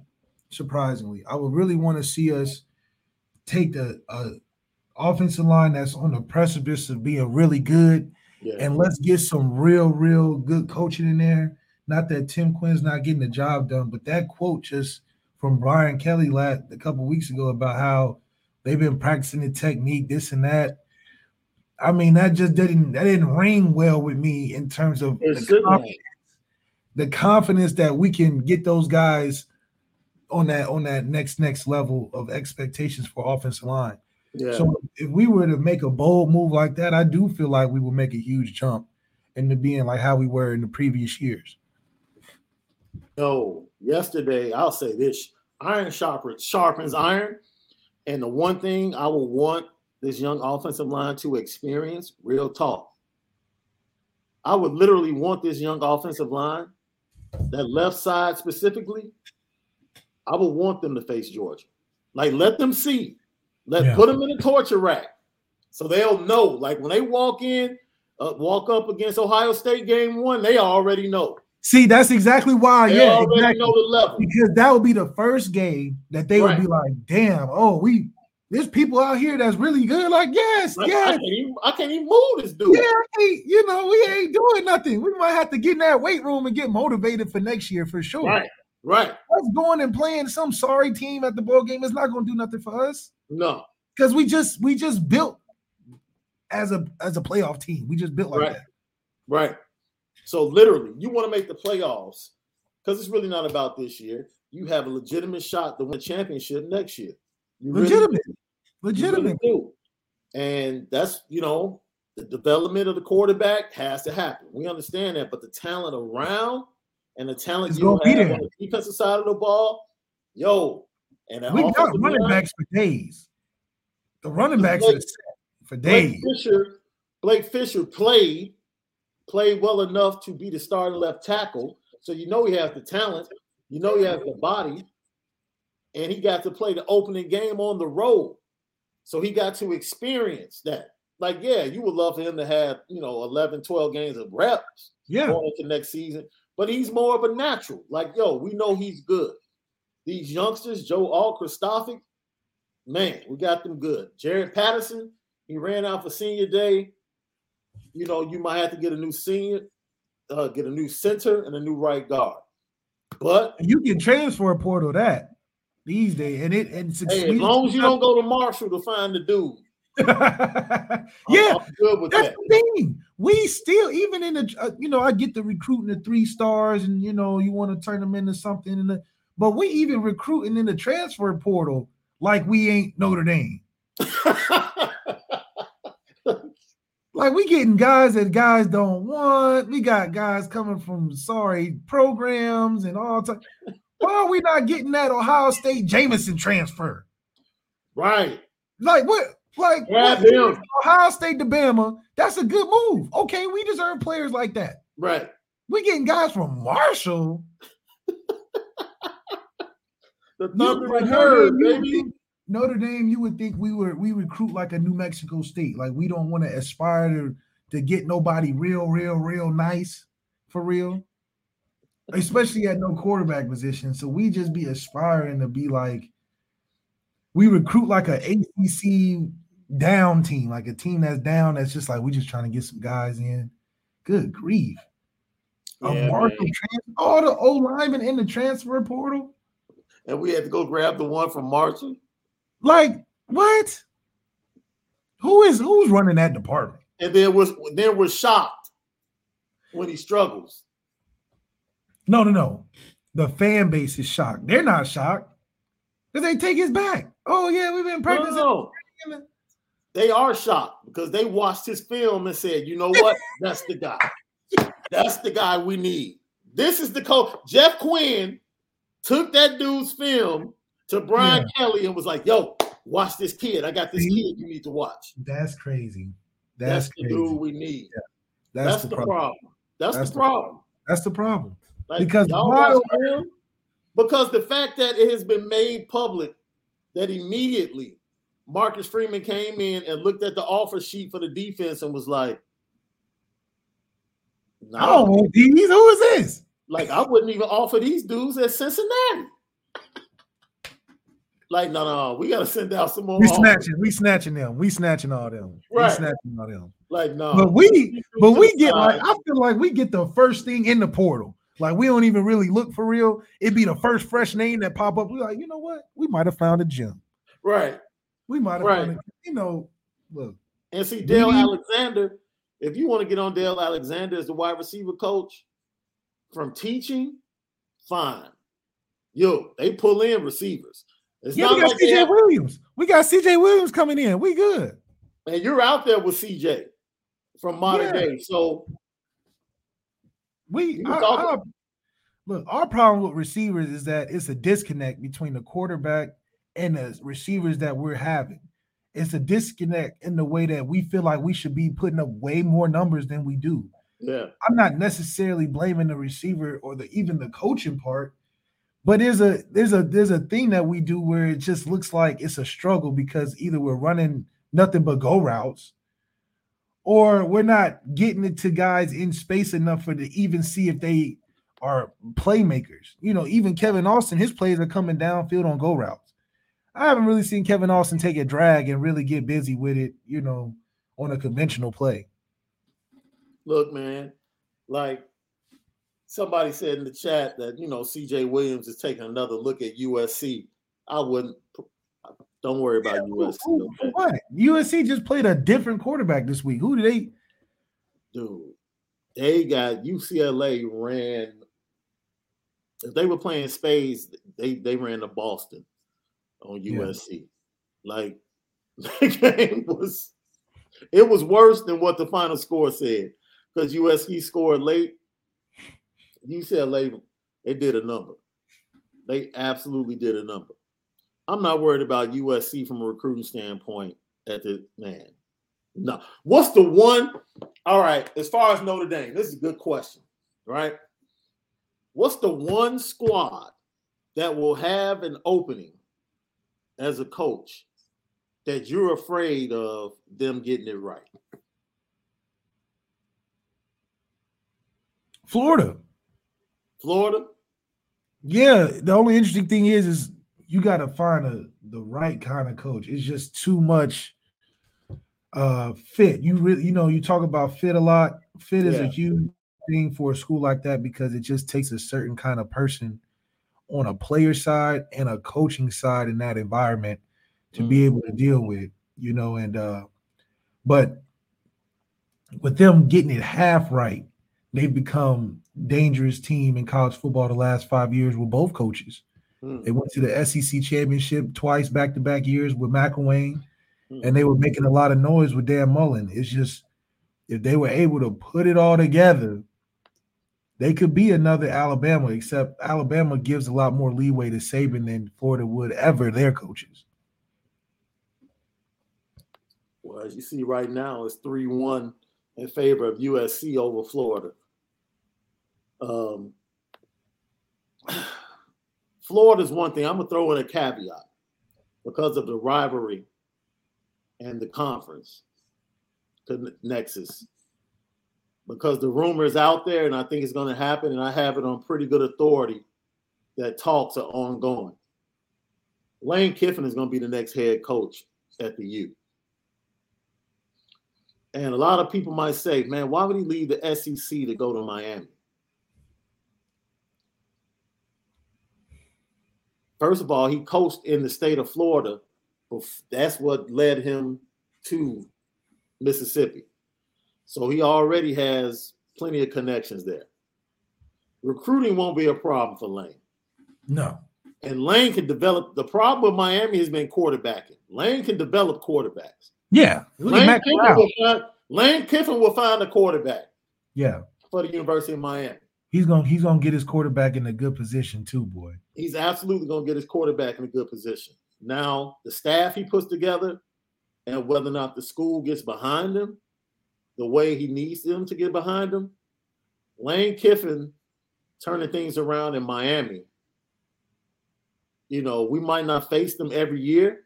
They'll probably be on the schedule every other year, something like that. But that that that definitely would spice up the rivalry again.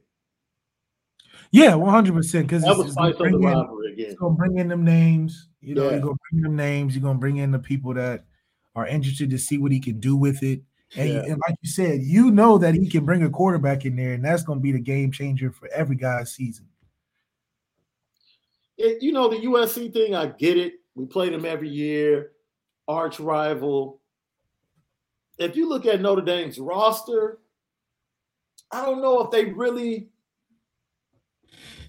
I don't know if they get. I think they've gotten more California kids since USC's demise, especially recently. But Notre Dame recruits so wide nationally. They still will get Florida kids. They still will get Ohio kids. They still will get Pennsylvania kids. There's plenty of kids to go around. Like Dante Moore is right up the street in, in Detroit. Yeah. And that's a difference maker. So, yeah, and, and I think Notre Dame will still get their share. You know, they got Isaiah Foskey. Yeah. When Sam Sam Darnold wasn't there, Foskey was three. He was three years ago, and that recruiting cycle, 18. I think Darnold, Sam Darnold's last year was 17.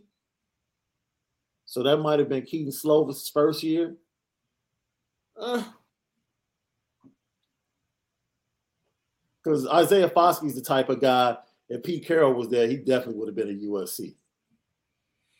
100%. CJ Williams probably would have been at USC. Because that coach changes a oh, lot. matter of fact, what's what's his name? Your boy Alabama would have been at USC if Pete Carroll was there. Matter of fact, he he decommitted Who? from USC to go to Alabama.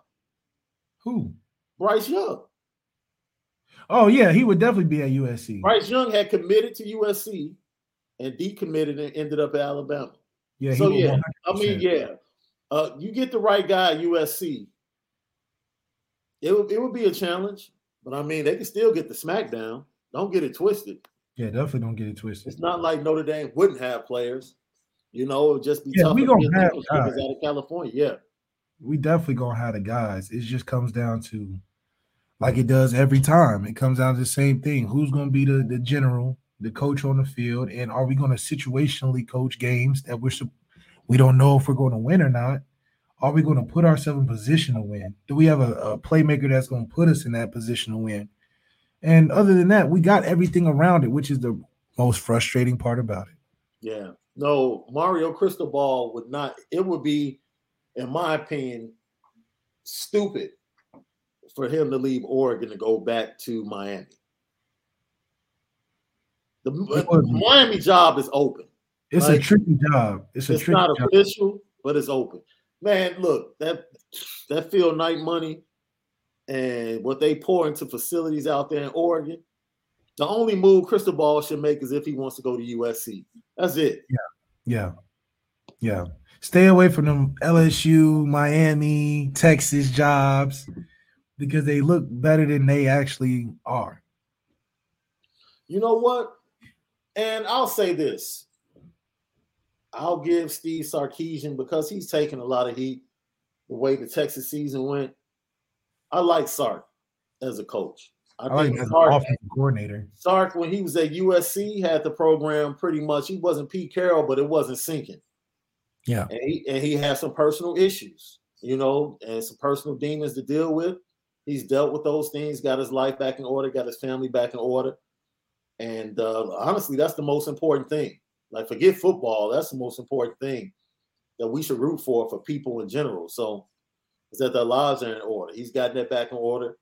And we need to talk about, you know, Texas teams. And yo, go, all of you all, you can go to Twitter at Lucky Lefty Pod.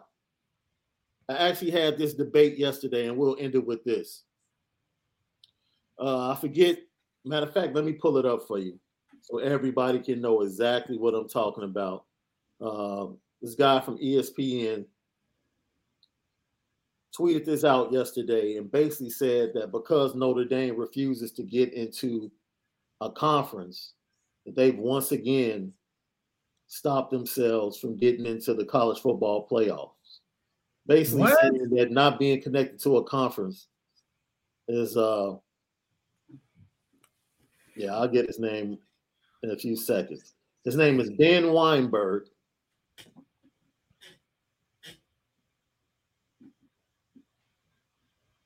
I think that sounds ridiculous because there's plenty of conferences right now that still has not even broached the college football playoffs. I'll take that back. I said his name wrong.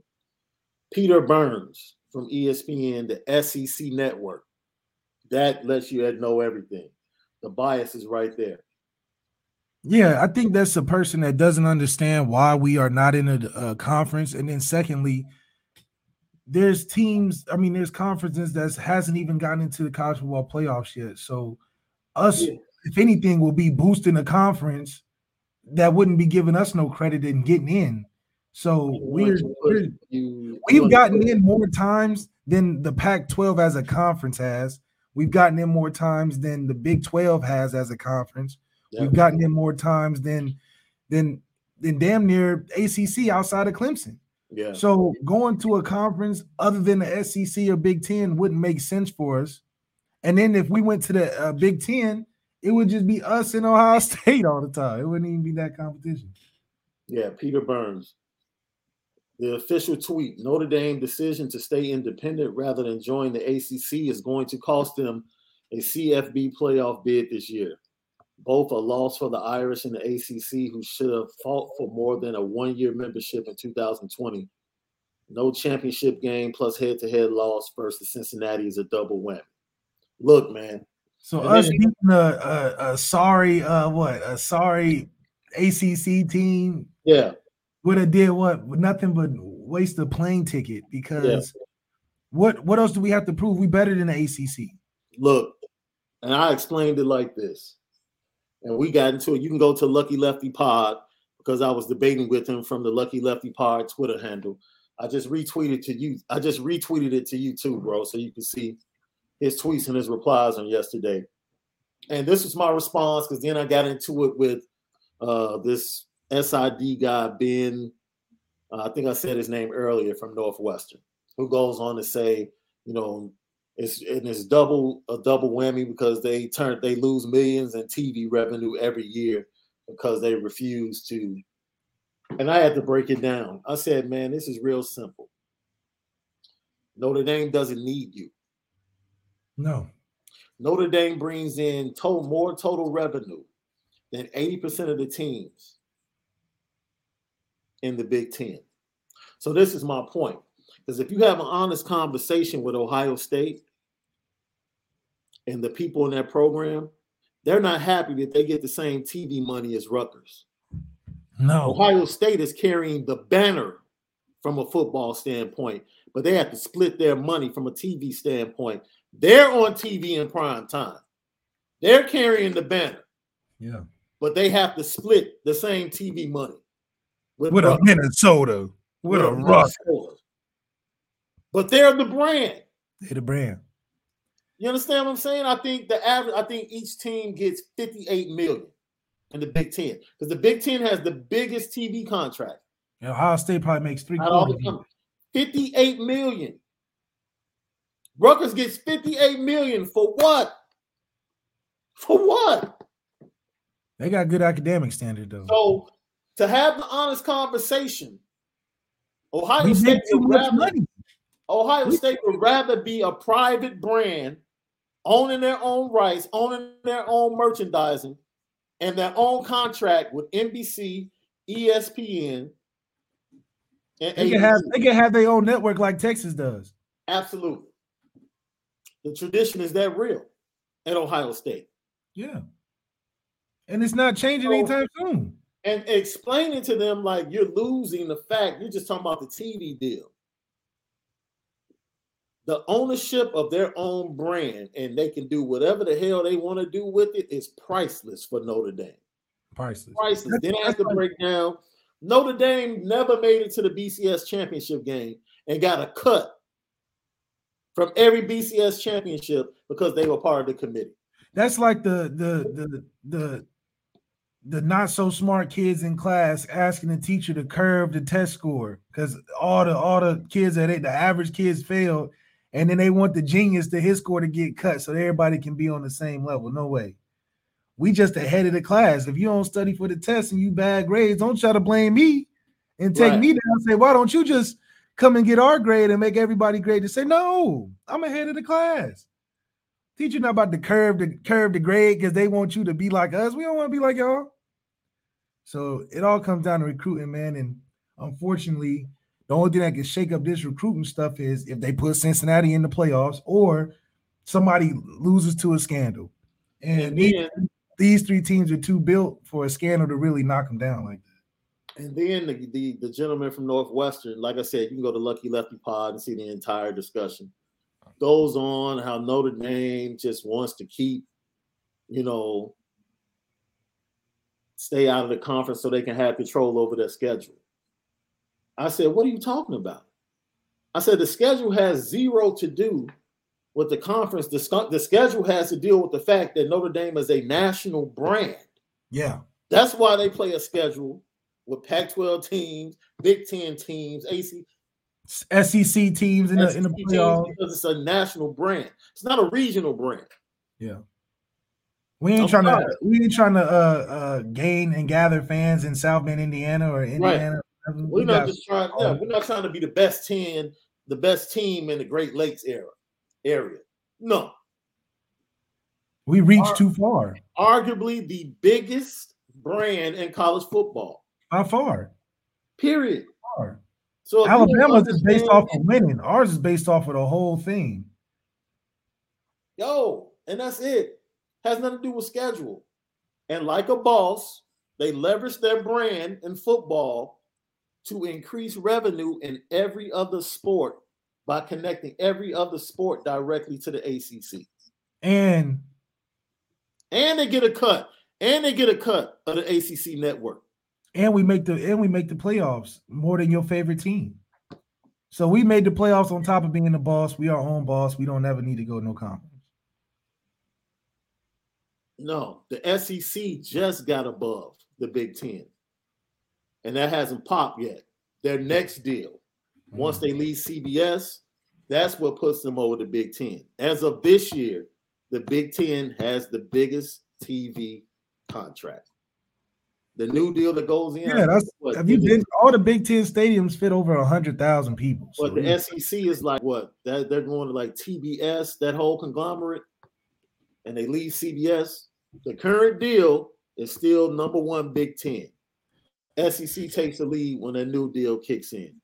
But the Big Ten will just come back, counter, flip it, and go back on top because the Big Ten has been the biggest for like the last decade. Yeah. It's crazy, man. But I just I had to get that off my chest. Like understanding the power of leveraging. It's like right now. People that people that say that though, eh, they don't understand yeah. the deep understanding of how Notre Dame is really good by themselves and even better than what they would be if they went with a conference. Yeah, like for the SEC, Search of Green Nine said, yeah, Bama loves sharing that money with Vandy in Mississippi. Like, no, they don't. No, they don't. Vandy raised the average of grades for the conference, though. So facts, facts. They do raise the GPA, overall GPA for the conference. they do that, like Duke and Wake Forest does for the ACC. Yeah, straight up. So, uh, who's this? Rex Mikes. As we get ready to close, man, I'm from South Bend and everywhere I've ever gone, even Ann Arbor, East Lansing, Columbus, Palm Beach County, Florida, has a very present ND base. Yeah. All right, come on. And we own Chicago. Yes. Like I yes, Notre Dame owns Chicago. There's a team up here that calls themselves Chicago's college football team called Northwestern. That's just a slow. They they in the, the middle of the heart of uh, Evanston. No credit. So no, no love. But also, this is very much Big Ten country. Like you go to downtown Chicago, every team in the Big Ten has a bar. We got a bar at Wrigleyville. Yeah, no, no, no. We have three bars. Yeah, we got three. Yeah, that's what we outdo everybody in everything. Notre Dame has three. And we outdo Big Ten teams in their backyard. Man. They have at least two out in the south suburbs that I know about. Yep. I definitely know it's one in Orland Park. That's a Notre Dame bar. But every Big Ten team pretty much has a bar in downtown Chicago. Pretty so if you come yeah. visit Chicago, just research, get on Twitter, find out where your team's bar is, and yo, go enjoy Saturday of watching football. This has been the wrap up show. We gave we went overtime today. We went two hours, yo. Not talking We went two hours, and it's because of you, your comments, your questions, how engaged you were as a fan base. Continue to share, like, and watch. Share, like, and watch. Lucky Share, like, and watch, baby. And let everybody know. Let everybody know. You just pumped us up over 300 subscribers. We're on the 500. We need to get to that 500 so we can do business. We're brought to you by Nora Whiskey uh, or NoraWhiskey.com. Premium American whiskey. Go to NoraWhiskey.com and get some of that sweetness to go down, especially if you're a cigar smoker. That's right. You know what I'm saying? Pour you a little something, your nice cohiba, and get it cracking. That's that That's victory right. cigar.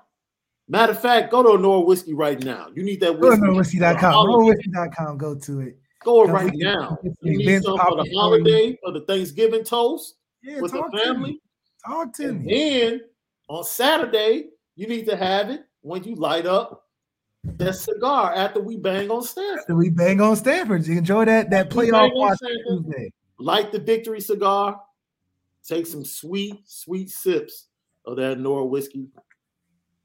It's gonna be all good. hey, nothing else, nothing. We accept nothing less than a blowout. Yeah, yeah, nothing less than, nothing less than a blowout on Saturday. Double nickel for Saturday. Double, double nickel. That's what we need. Wait a minute, you trying to? That's the that's the spread of the of the win. That's what you we had. Fifty five point win, dude. We proved it last week. We could do it again. This team ain't. This team is four and seven. Come on, dude. This team is. This team is four and seven. We need to stop playing with teams. Bama, Bama will do it. Dang it. And that's, hey. and that's why we need to do it too. I got Rex Mike said Evanston might as well be a million miles from Wrigleyville. Facts. but hey, let me tell you, as a resident of Chicago growing up, especially in college. Yo, you, you can come up on something driving up to Evanston, my friend. I'm not about to throw any hate on Evanston, bro. Yeah. Yeah. Like they don't have to come to Wrigleyville. Just it's a nice little trip up Sher- Sheridan Road. That's all. Be right there. 30 you minutes up 30 minutes up the strip. you know what I'm saying? Got oh, nice, yeah. nice crop. Nice yeah, crop Evanston. Real nice crop. Hell yeah, man. Hell yeah. For, for my guy Malik Zaire, I'm Sean Davis, man. We'll be back with the slant and talk about the college football rankings. Because this guy thinks no matter what happens, Alabama's getting in regardless. So they're gonna have to, man. They gonna have we'll to. see what happens, man. I say Ohio State should be number two this week. We'll see how it goes. Lucky Lefty podcast. We'll see you guys tomorrow. See you.